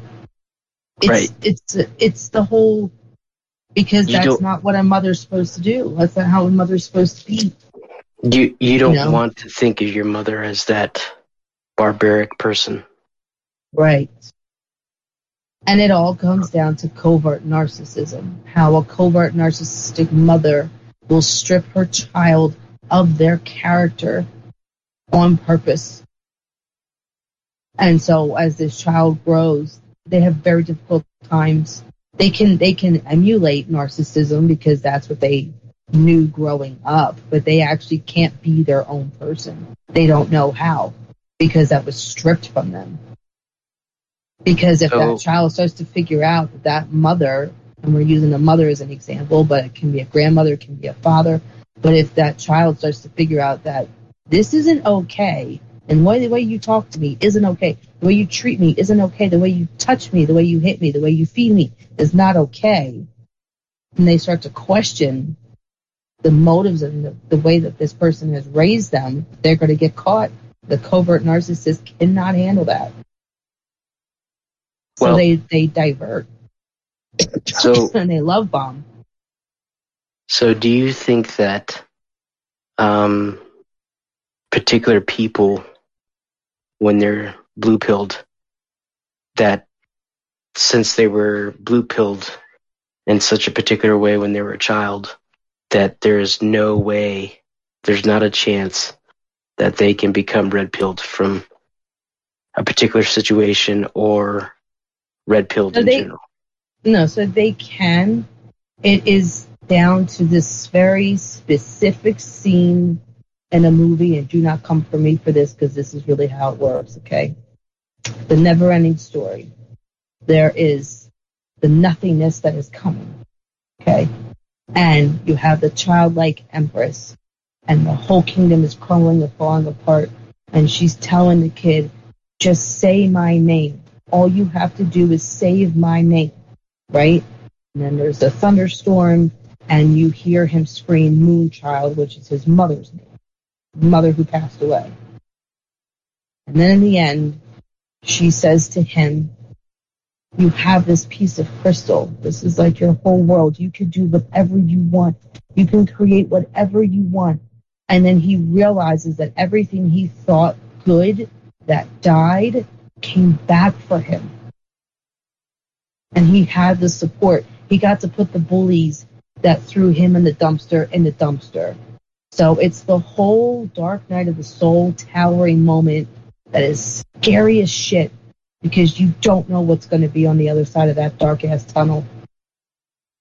But it's it's that's what it is sometimes. It's the fear of the unknown of what's on the other side. Especially if you felt nothing but darkness all the time and that good things get taken away from you and blah blah blah. looking So- at it looking at it from that frame of mind it does seem like a whole lot more interesting movie than uh than what than what a trailer would show Yes. So i mean so maybe I mean, it- maybe maybe you should have promoted the movie I mean I understood the movie as a child. I I got it completely. I still do to this day.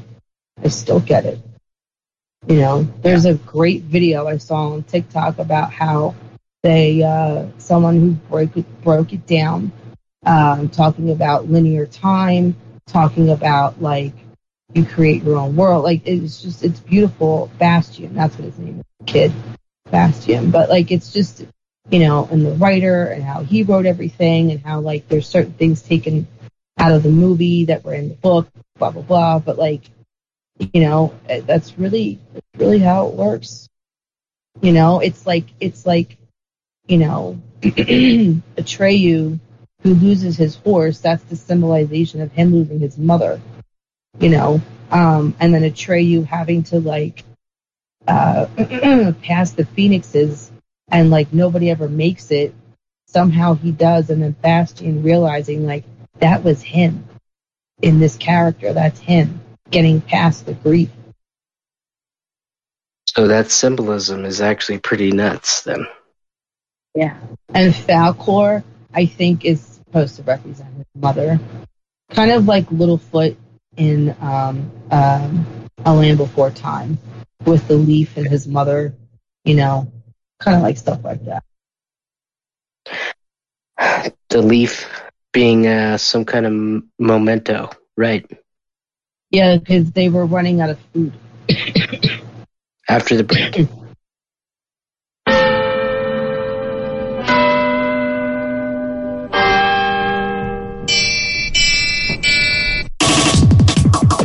You're listening to another hour of Fakeologist Radio on Fakeologist.com. So yeah, we, we uh, we're continuing the uh, birthing trauma discussion and uh, the uh, never-ending story, and how many uh, how much symbolism uh, that shows in that particular movie. I have seen it, the movie, a few times as a kid, but I never really paid attention to any of that. Yeah, I should probably play for you the um the music that I did the one year which interestingly enough, uh, for the re- dance studio that I work for, and uh, I had done.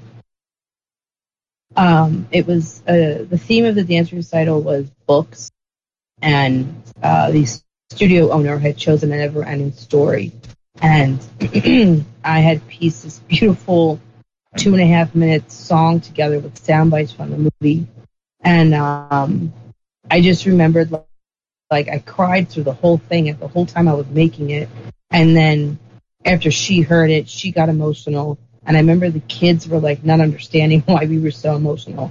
So we had movie night and we let them see the movie. And then we had a discussion about it. And it was just really beautiful because like their parents got to talk about it also. And they saw the movie. And then I spearheaded the whole thing. So I got to, um, it just ended up becoming this really like bonding experience. And then it was crazy because it was around the same time when COVID happened and and it's the whole like everything we all once knew before March of 2020 had changed and was never going to be the same. You know, um, Damage that was so already yeah, done. right? And like people were not understanding why they were feeling a type of way, and I said because you know, like your guys are used to having a recital in a school, and now you have to do it outside, and you can't touch anybody. You can't touch anything. You have to wipe everything down as soon as you get off the stage. You know, like so. excuse me. It was um just really kind of beautiful and crazy and significant. I think also because Stranger Things had just used the never ending story in their show. So just the way everything, you know, came together just blew my mind. Just blew my mind. It's kind of beautiful if you could sit back and watch life that way of how it all really connects. I mean, the fact that, real quick, Stranger Things in the past season used Journey's um, separate ways. But what's interesting is is how you and I were researching the other day about the wheel in the sky, and Journey has a song called "The Wheel in the Sky." It keeps on turning. I don't Yeah. know where I'll be tomorrow. So it's beautiful how because their music is so powerful, is so impactful, is full truth, and the fact that like the way that they just got like reignited into the world, you know, to me is really beautiful. Because then people started deep diving back into their music and started waking up different way about life. You know. Oh yeah, yeah, yeah. They're they're bringing back the music, and then when when you bring back the music, then well, people start listening to it again. Well, yeah, there's that, and also like, like you know, Kate Bush was running up that hill. Like her music is extremely impactful. It's beautiful, and the fact that she's finally getting the credit where the credit's due is incredible. And what they did with it was just it was beautiful, everything. So, and you know, I wish I wish. I mean, I would love to watch the whole season with you from start till now because the amount of stuff that's in there is insane. Because it's based off of a true story about a little girl who was on MK Ultra. So it's all it's all there. What which story are you talking about? Stranger Things. Oh, okay. Yeah, I uh, I never really watched that, but I did know that there was a MK Ultra um story to it. Oh yeah, it's all there. So Yeah, which is a, which is a whole different topic.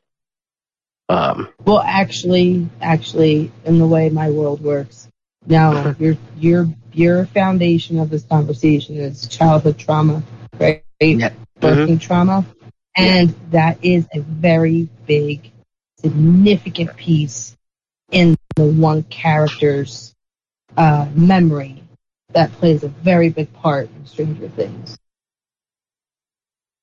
And Well, the more and more she's starting to remember like how she was birthed, how she was ripped from her mother and all this other stuff, and how her brain like started to remember things. maybe, maybe, perhaps. uh, these uh, MK Ultra people uh, have have some kind of trauma, ma- trauma manipulation. And usually I find, because there's also that movie Get Out, which uh, talks about that stuff. Too. I mean, it shows you in the movie how they do it. Um, and uh, I find that a lot of these people typically have really deep mother wounds. That's typically how it goes. the mother wound can come from your great grandmother. It will affect your vagus nerve. So, like, however your grandmother was when she was pregnant with your mother, gets transferred into the vagus nerve. And then, however your mother was when she was pregnant with you, it gets transferred to you. So you're carrying all of that. And that's Oh, why yeah. when your vagus nerve is out of whack, it's important to hum. It's important to make sure that um, you're stretching it accordingly. Um, because if that nerve is out of whack, your whole central nervous Yeah, so yeah. there is trauma can be uh, trauma can be passed down throughout multiple generations.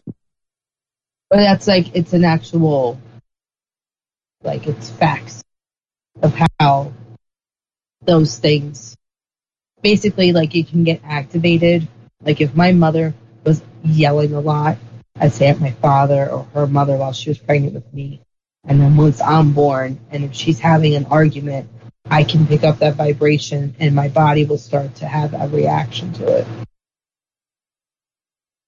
This is one of the reasons why I don't like to argue with people. I'm sorry. Can you can you say that one more time? Sure. So, like, if my mom pregnant with me, for example, and she was like, let's say, arguing a lot with people the whole time, or she was crying and upset, um, and then she births me, and then I'm hearing these things, like her arguing and yelling with people, or she's yelling at me, um, and it's basically once my vagus nerve picks up that vibration, uh, it's almost like a symphony, like it, it activates something within your central nervous system. And then it goes into your lymphatic system, and then it goes into your autoimmune system. Like everything will just start to shut down. Okay, so are you basically saying, uh, saying that say say your mother is in a room and she's arguing with somebody, you can Mhm. feel it in wherever place that you're particularly at. Right. So it's like knowing your mom is angry with you before she comes home, and you can feel it in your body. Kind of like that. Like an antenna. Okay, I understand. So that's, um, you wouldn't consider that any kind of form of telepathy then? I believe it's all connected. So like if you really want um to be able to read a room much better, get your vagus nerve in check. Because then you can decipher like what's your vibration and what is somebody else's in the room. Yeah, it's some pretty crazy stuff. I mean, um, I never, I never thought of it like that. Mm-hmm. But About- do keep in mind that if there is a person, especially a mother, that can tell that just her vibration alone, how she's feeling, can affect her children, and she enjoys that, that's where the narcissism. It's like it's like being addicted to the highs and the lows. So it's like screaming and yeah, it's like getting your kids all anxious because you're upset about something.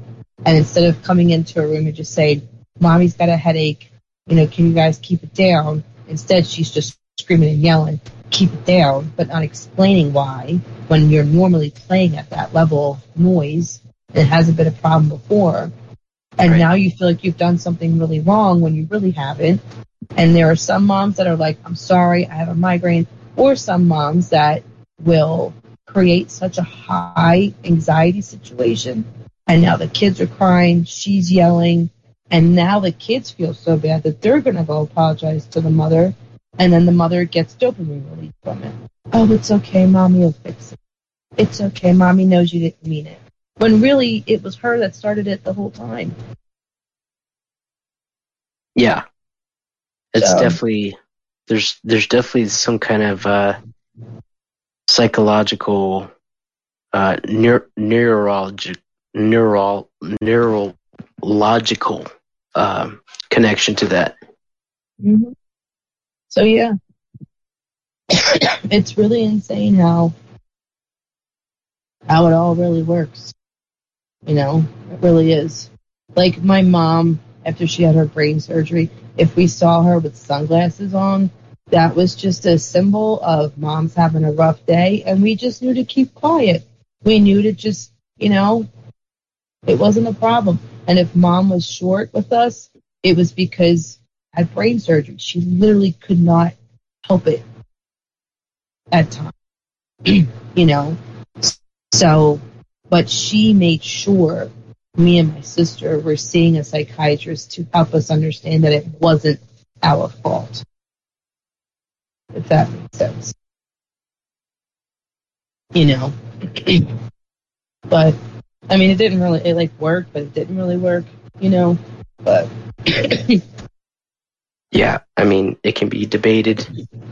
Right. Certainly, uh, that psychologists don't do or don't help. Well, I think, yeah, I, think um, looking back on it, it helped a lot. But I think what didn't help was like my mo- grandmother moving in with us and my mom not being emotionally ready for that. And that shifted things in the house. You know what I mean? Like, so, like, that's what I'm saying. Like, I don't, I don't know. I mean, I don't know.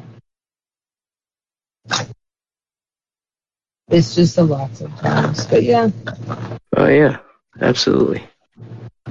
But uh, I I do think that this was a great chat though about birthing trauma and steps to correct the birthing trauma. And um, I think we also did have a good conversation on um, the Aurora and the Colorado Springs, and um, also that uh, gymnastics trial. Mhm. I forget that guy's name. What was that guy's name again? Larry. It's a Larry something. You don't remember, dear? Oh no, no, I don't remember. if you just Google, Larry Nassar. oh yeah, Yeah. So, but anyways, and and then I believe we did talk a little bit about the uh, the quacks, um, the quaccinations. So it was it was great content, and I think this is would be a good stopping point. Um, we're here at six fifteen. Um, did you want to add anything else? no, No? Okay, great. Well, um, I'm looking forward for you to be participating in these uh, Fakeologist chats, and um, I, this was a great discussion this morning, um, and I want to wish everybody listening uh, a happy Thanksgiving, whether you do or you don't. And until next time. Thanks, babe. yeah, sure.